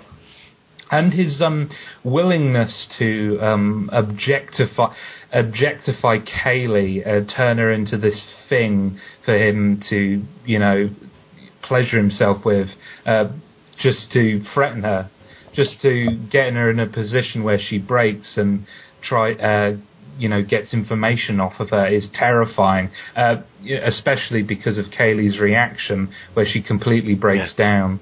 Can I Jewel Staite does possibly some of her best acting in this episode to that. can I just Sharon, jump go. in there because this was one of the scenes that I wanted to bring up actually. Um, Yeah. it, I I often find it quite dodgy when rape is brought into a, a, a TV show or something like that, or, or it's stated uh, whether stated openly or made clear that, that something of that nature is going on. And there are often occasions where it's handled and implied as uh, a sexual scenario. The way he uses the term is is completely the opposite of that. There is nothing sexual involved in this, and it's interesting that you, that you said about interpreting it, Josh, as him uh, using her, or potentially using her as a thing to pleasure himself. I don't think Yeah. there's anything of that in it at all. He's I agree. using that as Yeah, a threat of violence. He's Yeah. using it in the same way that he says to Simon, "Have you ever been shot?" It's just Mm. that he Yeah. knows that's the violent thing that will scare her the most. And I, I it's although I'm not not going to say I would ever want to see threat of rape used in a TV show. If it's going to be used, that's the context that to me mm, gives it the most impact and the least amount of um, exploitation and sensationalism. Well, rape works when it's shown as it is a disgusting act that sh- you wouldn't wish upon anyone. When it's used in a kind of semi kind of exploitative way, like some movies from the 80s did and stuff like in the 90s. Yeah. Um, it can be quite disrespectful. Uh, you know, it doesn't give weight to something that can massively affect somebody and destroy their life. Whereas here, it is given its proper weight. He's the ultimate interrogator, if you like, because he knows which buttons to push. That's that's really what what he's doing here. Like you know when he says to Simon about you like to be shot because he knows that that's the thing that is probably he's most concerned about at that point. Um, whereas when it comes to people like Mal and Book, he just knocks them out, doesn't he? He doesn't even bother wasting his time trying to intimidate them because he knows he's not going to get anything out of them. But these these are people he perceives as being weak that he can manipulate. It did occur to me actually that the the scene where he takes Book out, and you mentioned this, Alex, that, that Book is potentially the only one who's likely to be a threat to him. He takes him down so quickly that it it gets rid of that possible complication. But I think that that was calculated on his part. I think he recognised him, not necessarily him as a person, but him as his capabilities, and that's that's That ain't no why shepherd. he did that. Well, with Mal and Book, um, well, certainly with Mal uh, being a, effectively a soldier, he will constantly pose a risk. Uh, he knows that he will constantly be looking for opportunities to take him down. Whereas with Simon and Kaylee, he knows that he can just psychologically threaten them until they don't do that, and therefore he can control them a lot more easily. Mal, he knows that he'll constantly have to be watching him, so he can't spend his time looking for River. And it's the same with Book. Obviously, he recognises something in him. Interestingly, he just locks in um, Wash and Zoe. Is that right? So he doesn't have to deal with the soldier And- who really and Jen. could take him out. The less people wandering around the ship, the easier it is for him, because then he's only got he's just got Simon to worry about at this point. I love the bit where Jayne wakes up, seems to twig that something's going on, yanks off the cover for his guns, and then goes back to sleep with his cover back on. It's like, oh, okay, no, sorry, wasn't any cash in it for you. Sorry, sorry to bother you. He doesn't he throw uh, Inara back into a shuttle as well? That's the other. Yeah. because he, he knows that these people he, he is going to have difficulty manipulating, whereas he knows that Simon and Kaylee are the, the weak ones. I don't know whether he's done his homework before he gets there. I'm assuming probably he has. I think part of it is he's just very good at assessing people, but his Yeah. his reaction to um, Inara, he he starts off. I suppose you always almost assume he's going to take the same tack with her as he does with Kaylee, It wouldn't work. but it wouldn't work. And then she starts trying to psychoanalyze him. At which point, that's when he lashes out, which is almost surprising because until that point, everything he's done has been very controlled. So I Hmm. think he was kind of not necessarily thrown by it, but made angry by the fact that she was trying to do that. Which is actually kind of surprising, I think, because even if he hasn't specifically researched them, the, that specific crew, surely he's going to know what a companion is and what kind of training they have. And she does kind of stand out as one of those. Like, she's going to be immediately identifiable as a companion.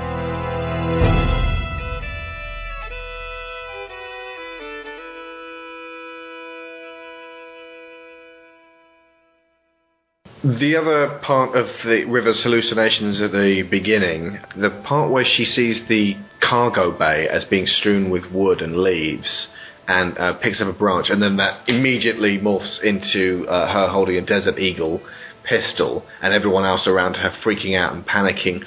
It kind of explains what every single scenario that you've seen throughout the entire series and every bit where you're like, well, why did she do that for? Suddenly you realise that in each case she's seeing it in a completely different way. It's a really quite arresting moment, and it allows the point where River actually becomes extremely canny by the end. The wool that she pulls over Early's eyes. The, the pretense that she calculates, you're like, oh, I, I forgot again. She is, of course, an absolute genius, and thus she's able to access a certain amount of cunning, which she hasn't been doing so far. One thing that's a little bit annoying, actually, is at the very end, everyone's sort of okay. Uh, River seems to have found her place and become part of the crew and is accepted. And then the last possible frame is saved for Early, spinning on uh, around in space, and he's like, "Well, here I am." And you're like, "Ah, that fantastic, funny character Early. I'm sure he'll be back." And it's like, "Well, no, he's not fantastic and funny. He threatened Kaylee with rape. We know he's not important in the long run.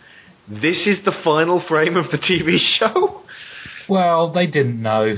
They Yeah. didn't know that was going to be the final frame. I can't hold that against them. I kind of wish they'd actually kept um, out of gas for the very last episode. That would have actually been a really great Mm. final episode because you wouldn't know what was going to happen with it. And it would have been great, you know, great at the very, very end. You go back to the beginning, and the fi- the finale of that one, where Mal wakes up and the entire crew's okay. I suppose, um, of course, no, you have got to have Inara taken out of the uh, picture. Oh, I don't know. I'm just annoyed that early's the last shot we get. There's probably an intentional metaphor in there somewhere that's just completely lost on us all. Well, at, at the end, he's merely an object in space, I suppose. But uh, Yeah. it's a bit uh, nice. It's a bit of an odd, an odd way to finish. I mean, I, I, I can't say I'm particularly annoyed by it, but uh, It's not like it doesn't like get oh god curses, but you know it's there are other episodes where it's just sort of ended on a little bit nicer. But oh, oh, if you take it that this isn't the ending of Firefly and that the ending of Serenity is the ending of Firefly uh, as we know it right now, That's the best ending possible then. Yeah. I suppose yeah, sort of breaking it off and leaving us Yep. wanting more without really resolving anything.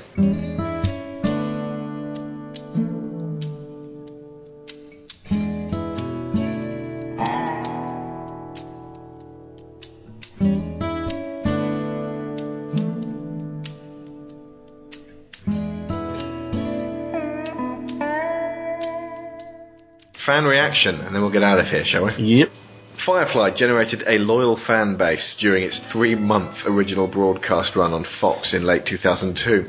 The initial gathering point where they met was the internet message board started by Fox for viewer commentary on Firefly. The site, now affectionately known as the Original Board or OB, is still in active use a decade later. The original fans, self styled Browncoats, used the OB to organise and try to save the series from being cancelled by Fox only three months after its debut. They did not succeed. Their efforts included raising money for an ad in Variety magazine and a postcard writing campaign to UPN. Uh, while unsuccessful in finding a network that would continue the show, their support led to the release of the series on DVD in December 2003. So if they hadn't done that, we might not have got it on DVD, and a lot less people might love this show. A subsequent fan campaign then raised over $14,000 in donations to have a purchased Firefly DVD set placed aboard 250 US naval ships by April 2004 for recreational viewing by their crews. That's a really great idea. Give Firefly to the troops. Earlier this year, the Institution Theatre in Austin, Texas was home to a musical based on the episode Our Mrs. Reynolds. Songs including the bittersweet Inara and Mal duet I Won't Let You In, Saffron's seductive number Let Me Have My Wedding Night, and Jayne's comical Toby Keith inspired solo Guns and Women. However, we can't see or hear what it was like or play you any, because Fox, in their never ending crusade to jealously guard the Firefly license, stepped in and forced a shutdown on any YouTube videos. Our hearts go out to those Fox executives. We can only hope that you have a truly excellent zombie plan. the Ballad of. Seriously, well, I I would love to hear or see what that was like, but we why are they jealously guarding something that they clearly think is worthless? It makes no sense at all.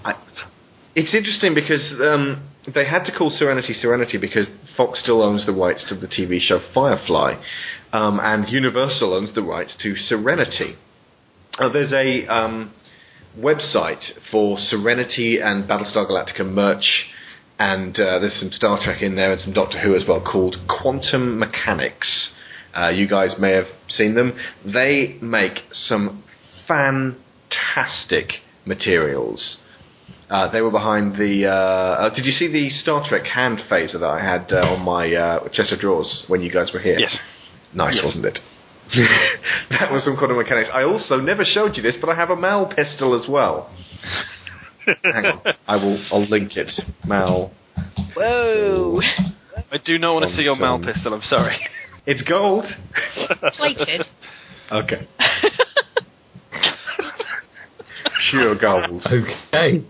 They do all kinds of T-shirts and statues, and it's just, just wonderful stuff. I've emailed them a couple of times to to check on various things. There was the, the UK packing on the original Battlestar Galactica dog tags was astronomical, and I asked them, you know, could could I get get a airmail? And they said, yeah, sure. And they readjusted the prices just for me.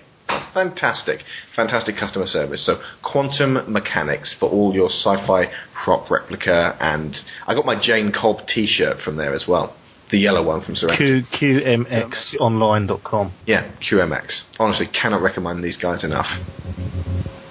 There's a role playing game as well um, based on the verse, and because Fox won't let them have the, the rights to the Firefly content. And Universal no, no, won't no, let them no. have the rights to Universal have given Oh, them the rights to the Serenity stuff, but it, that means that everything Right. in the game that they reference has to be. It's got to be from Serenity, they, but not well, if they the TV directly reference or if they want to put a screenshot in or something like that, it has to be from Serenity. There's quite apparently they they get around this, but there's quite a few things which were in Firefly which they kind of they thinly veil what they're talking about and make it clear that if you know the series, it's in the Firefly bit, but they just can't say it directly. So it would appear that Fox don't ever want to bring Firefly back, but they also don't seem to ever want anyone else to bring Firefly back as well. That's kind of like divorcing your husband and then killing him, so no one else can ever have him. Didn't Activision do that with uh, Tim Schafer? What they divorced him and then killed Yeah, him. with Something along those Brutal lines. Legend, um, they cancelled Yeah, Brutal, Brutal Legend, and he- but as soon as somebody picked them up, they like sued EA or whatever. Yeah. To which point Tim said, "If you liked it, then you should have put a ring on it." Oh, now Beyonce's going to sue me. yeah, Activision and Fox, wonderful, wonderful people. Honestly, how do you sleep at night on a pile of mashed babies? The Ballad of Serenity was used by NASA as the wake-up song for astronaut Robert L. Behnken and the other crew members of the STS-130 on February 12, 2010. So, you know, wake up, folks, and then they played that wonderful song that everybody loves, apart from Leah. And actually, at least one of the per- uh, mics come forward and said, "Yep, hate that, hate those lyrics." Again, it's, it's just the lyrics; it's not the actual tune. So, uh, yeah, you're, you're not alone, Well, Leah. good to know. And I'm, I'm actually glad I put it out there because um, I, I hate it when put out podcasts where everybody totally agrees on everything. NASA brown coat astronaut Steven Swanson took the Firefly and Serenity DVDs with him on Space Shuttle Atlantis STS-117 mission in June 2007. The DVDs were added to the media collection on the Intergalactic Space Station as entertainment for the station's crews. Watching Out of Gas must get quite worrying for them. Like, let's, let's just hope that that doesn't happen to us. Um, on March 12, 2009, the series was the winner of the first annual Hulu Awards in the category Shows We'd Bring Back. On the NBC comedy community, the characters of Troy and Abed are fans of the show. They have an agreement that if one of them dies, the other will stage it to look like a suicide caused by the cancellation of Firefly, in the hopes that it will bring the show back. It's also been referenced uh, uh, repeatedly in Big Bang Theory. In the 2003 Battlestar Galactica miniseries and pilot, so this will be this is no spoilers here, uh, Leah. This will be the first thing you watch, so keep an eye out for this. A ship resembling Serenity appears in the background of a scene where Laura Roslin is diagnosed with breast cancer. Serenity is one of several spaceships inserted as cameos into digital effects scenes by Zoic Studios, the company responsible for digital effects in both Firefly and Battlestar Galactica. And actually, when you see BSG, you'll that will correlate in your mind. You'll be like, actually, yeah, this could feasibly the same verse. In July 2006, a fan-made documentary was released titled Done the Impossible and is commercially available. The documentary relates the story of the fans and how the show has affected them and features interviews with Whedon and various cast members. Part of the DVD proceeds are donated to Equality Now. I'm going to forward you guys the link to this because it's on YouTube. If you can watch it as well as Serenity in the next week, then we could maybe talk about that. A fan-made, not-for-profit, unofficial sequel to Serenity titled Browncoat's Redemption premiered at DragonCon 2010 on September 4th. According to the film's website, Whedon gave his blessing to the project. The film was sold on DVD and Blu-ray at the film's website, with all proceedings being distributed among five charities. The film was also screened at various sci-fi conventions across the United States, with admissions receipts similarly being donated. All sales ended on September 1st, 2011, one year after its premiere, with total revenues exceeding $115,000, so just less than Serenity. Community discussion continues regarding screenings in conjunction with the Can't Stop the Serenity project. That is also available on YouTube. So the two YouTube videos you folks should check out are Done the Impossible and Browncoat's Redemption. Uh, haven't seen them yet, can't really endorse them until next week, but I'm going to be watching them myself. And in an interview on February 17th, 2011, with Entertainment Weekly, Nathan Fillion joked that if I get $300 million from the California lottery, the first thing I would do is buy the rights to Firefly, make it on my own, and distribute it on the internet. This quickly gave rise to a fan-based initiative to raising the funds to purchase the rights. On March 7th, 2011, the organisers announced the closure of the project due to lack of endorsement from the creators, with $1 million, do that like Dr. Evil, pledged at the time, it was shut down. Those fans are now working on creating their own fan-funded science fiction production company. Stuff like this makes me very happy. The passion that fans have that they throw into stuff like this. I don't know if anyone watched the Comic Con reunion uh, panel. Um, that was Yep, of course. really upsetting because it, like Joss was near tears towards the end of that. Oh, he Yeah. hit tears by the and and it was just you know the those fans were with him even now Ten like fa- 10 years later they're still heaping praise on this series it must be feel so good for him all the stuff he had to go through all the rough you know times he had to go through to get that show on air to get serenity made seeing all those fans screaming his name screaming firefly just it must be the biggest thank you anyone could ever receive I mean, we could speculate on how it could return. All I'll say is that I hope it does in some form. That with this much love and this much passion, even if it is only on a small scale, like a percentage of a percentage of the amount of people uh, in the world, relative to things like The Dark Knight, who flock in their bajillions to go see it. It's all tied up in rights and stuff like this, but with people loving things like this for years and years and years, things change rights get moved around and people who were making terrible decisions die and are succeeded by other people. Ultimately, what's most likely is uh, that they made snap decisions uh, that were uh, regretted fairly soon after. I overreacted. But ultimately, the decisions have been made, they couldn't go back on them. And now, for some reason, they're sticking to their guns so painfully diligently that they're actually hurting the license. I don't know. It's difficult not to see a certain amount of vindictiveness in that. But anyway, I will say this: I would rather Firefly be in the state that it is now than the state Star Wars is now. yeah. Star Wars is thriving in uh, in terms of you know merchandising and chucking out the 3D versions of the films and Clone Wars and all these Well, they're, creepy they're milking, they're milking a dead cow at this point. It's just dust coming out of the udders at this point. These are these these made up uh, prequel stuff you're talking about that doesn't exist, isn't it? Of course. It's th- Yeah, Three you're films talk- and a bunch ah, of books. we- we that's all got- there is. We're in a divergent timeline now. Basically, we, we have adjusted our timeline circa 1992. uh, I, I listed my four favourite, m- the most special starships to me. Serenity's number one, and feels like home. Fairly close second is actually Galactica, and that will mean a lot more to uh, folks once you start watching BSG. I'm going to tell you right now, uh, if you've uh, if you listened this far, you're a big fan of Firefly. For some reason, you haven't watched BSG yet or haven't committed to it, start watching now because we're doing podcasts on it very soon. It is of equivalent and to, to many extents, um, it, it actually reached the potential that everyone's been talking about with, with Firefly, and everyone was hoping for Firefly. Um, I'd love to. I a lot of people don't like. You must wait. Just a few more weeks, seriously. But yeah, it'll be worth the wait when you finally get there. Promise. Third is actually the Normandy, because that feels like my ship. When I saw it turn up in uh, Mass Effect 3, I just muttered to myself, my ship. Because obviously, with Shepard, there's far more of uh, a sense of identification um, because you're actually making her decisions.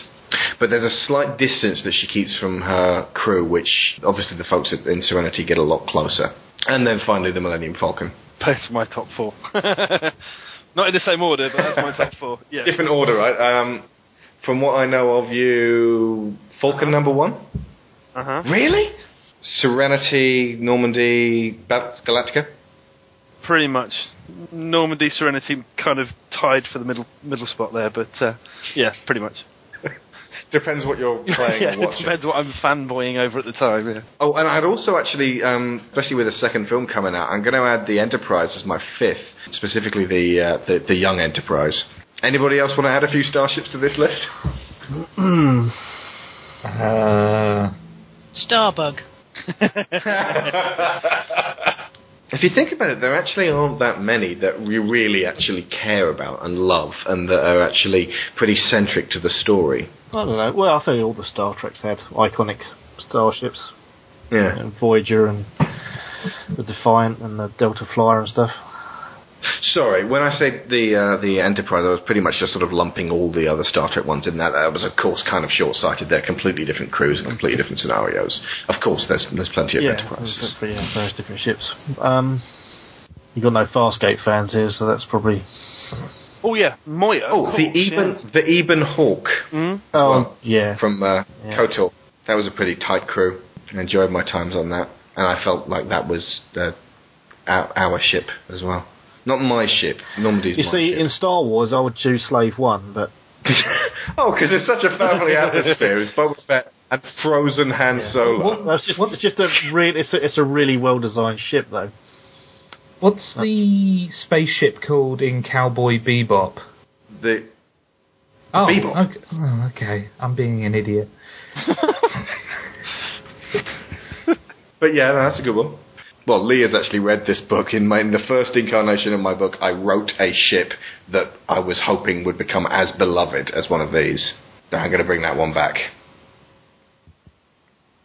Tell me you read Yes, that. of course thing. I read it. You can't remember the name, can you? I'm The sorry, storm. it's been a while. That's okay. It was I was an imbecile when I wrote it. It's basically in crayon. Is that the same one that I read? I can't remember. Uh, Was it complete when I sent it to you? Or was it just a bit? No, it was a fairly Bit. hefty bit of. Uh, well, in fact, I've got it down here. Actually, still knocking around in my in my living room somewhere. I'm trying to Um, think what the the name of the Sun, sh- I think. what was the name of the ship in Ulysses 31? That was a cool ship. The There Argo. We go. That would be in my top Yeah. five. The one I'm talking about is the bright ones, the Rising Star. Yep, that was the uh, that's the one Leah's read. Okay, this all rounds up to the idea that the ship that brings a family around in it, or at least the ship that you can call home, has had a lasting impression on me throughout my life and is very important to me. And Serenity is way, way up there. It's number one. So yeah, we will conclude this one next week. So we're going to close out there. Before we go, Leah, Sharon, and Matt, can you guys give me a preview of what you'll be talking about on the next Dorkcast? Well, I think it should be actually out by the time this goes up, but um, we are going to be doing a sort of Halloween themed episode uh, to see how a theme episode is going to work out for us. So um, check it out and uh, see if uh, if you think that um, theme episodes are a good thing. And if it works out, then we'll do more of them. if it doesn't, then we'll go back. I can think of no better way to spend Halloween right now. Spooky things. I mean, after trick or treating with Lyra, but yeah, I'll, I'll, uh, that'd be great. Matt, name one song that's going to be on the next Dork Tunes, and when might that be out?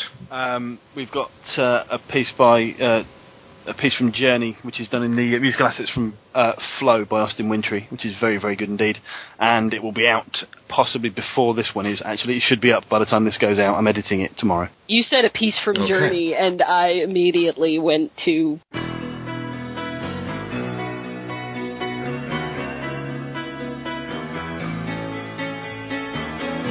Yeah. Don't stop believing. Either one's fine, frankly. The video game Journey, as it's a Well, video yes, I game know music that, but podcast. that's, that's, I knew that. I It was on Rock Band. well, fair enough. yeah. Not that particular piece from Journey. Gary, uh, what have you got coming up on Game Burst that you've actually been a part of? Ah, I haven't been a part of Game Burst for a couple of weeks because I've been doing some other podcast to do with Firefly. I think What did, what did you actually have planned uh, this just the news. You We were double. the news the same time this show was recorded. Um, the the next thing to look out Uh, for when this show airs will be the quiz with uh, James Batchelor in the hot seat. Actually being No, quizzed. no, as in Quizmaster. Is that the It's- hot well, seat we call it the P. Why would they make the Quizmaster Well, we call it seat the penis hot? chair, but you didn't want me to. They're too crude. Well, we're there now. So okay, okay. So the quiz. Who's um, being quizzed? Bots versus ninjas. Okay. And Josh, what's one thing in the works that has you excited at Cane and Rinse? Um, we've got uh, at the moment we're going through all the Half-Life games, much the same way we did with the Metal Gear Solid games. Um, I'm going to be on the Half-Life 2 and Half-Life 2 Episode 1 and 2 episodes, so uh, look out for those. They'll be really interesting. It will just be me and Leon telling anyone who hates those games they're wrong and they're stupid for No, like four hours. No, not. Do you know Disney are doing a Half Life film? That would be amazing. It stars the new Battlestar Galactica oh, cast. And, It has all the sensibilities of a bloody Disney film. and Stacey Sutton. Yeah, there you go.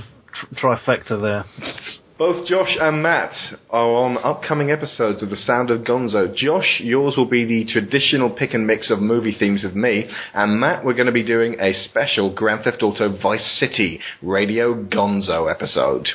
Those will be out very soon. Stick around for more outtakes at the end. I know they're coming. I, I've been party to them. Uh, the final piece of music we're using here is Vera Flew the Coop by Marianne Cole from her album Got to Fly, available from iTunes, Bandcamp, and CD Baby. Based, it would appear, on a particularly hard nosed woman who may or may not have once met and impressed one Jayne Cobb with her sheer toughness.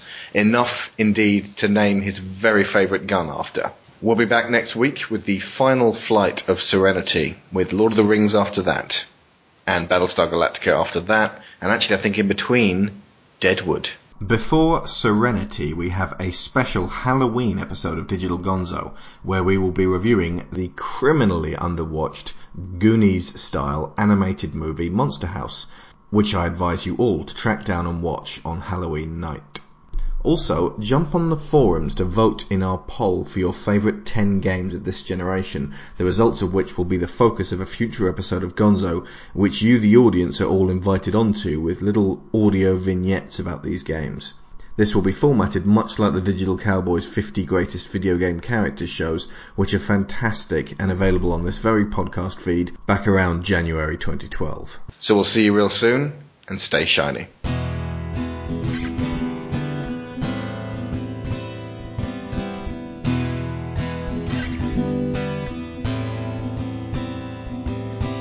Vera flew the coop when she was only soft 16. She hopped the first and fastest train with some lousy libertine.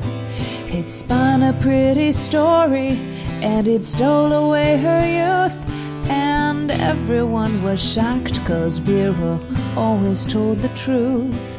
Oh, her slip surprised 'em all cause Vera always told the truth.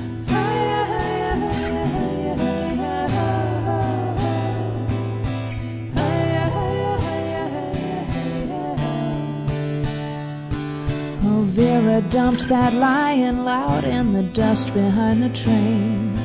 He'd angled for a child but caught a heartless hurricane. He wasn't worth a bullet, she just pushed him off the side and she thanked him for her freedom. She was eternally polite. Vera thanked him for his trouble. She was nothing but polite. Sing la la la la la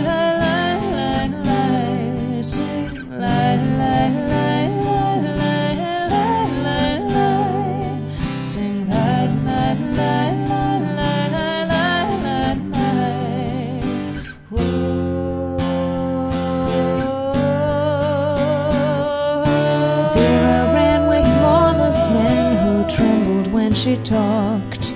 She never flinched, she never smiled, and her gun was always cocked. By 21, she terrorized the whole of the frontier, and they feared her fateful justice. They knew Vera was sincere. Oh, they ran from Vera's posse, cause she was perfectly sincere.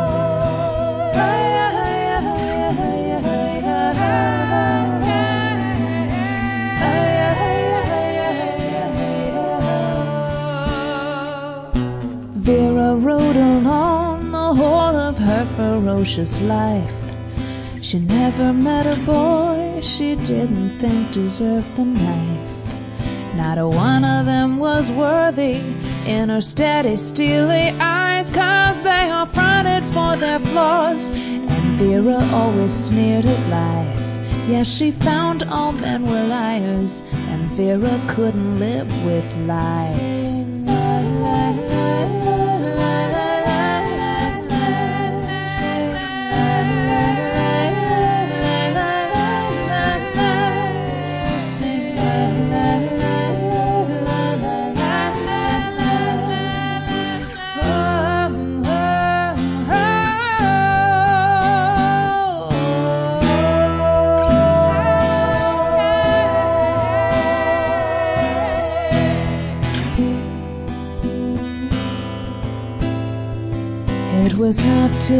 Vera's dying day her hard heart met desire. The man who shot her through was the only man she could admire. That mortal wound awoke in her a fire no balm could soothe, and she said, "I think I love you." And Vera always told the truth. Oh, as she died, she said, I love you. Vera told the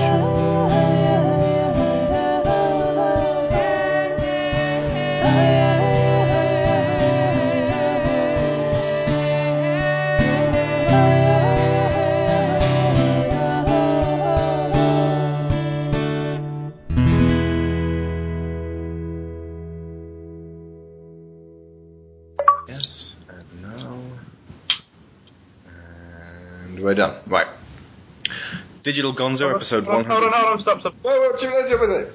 I got my headset plugged in, yeah, you'll be able to hear it. Okay, right.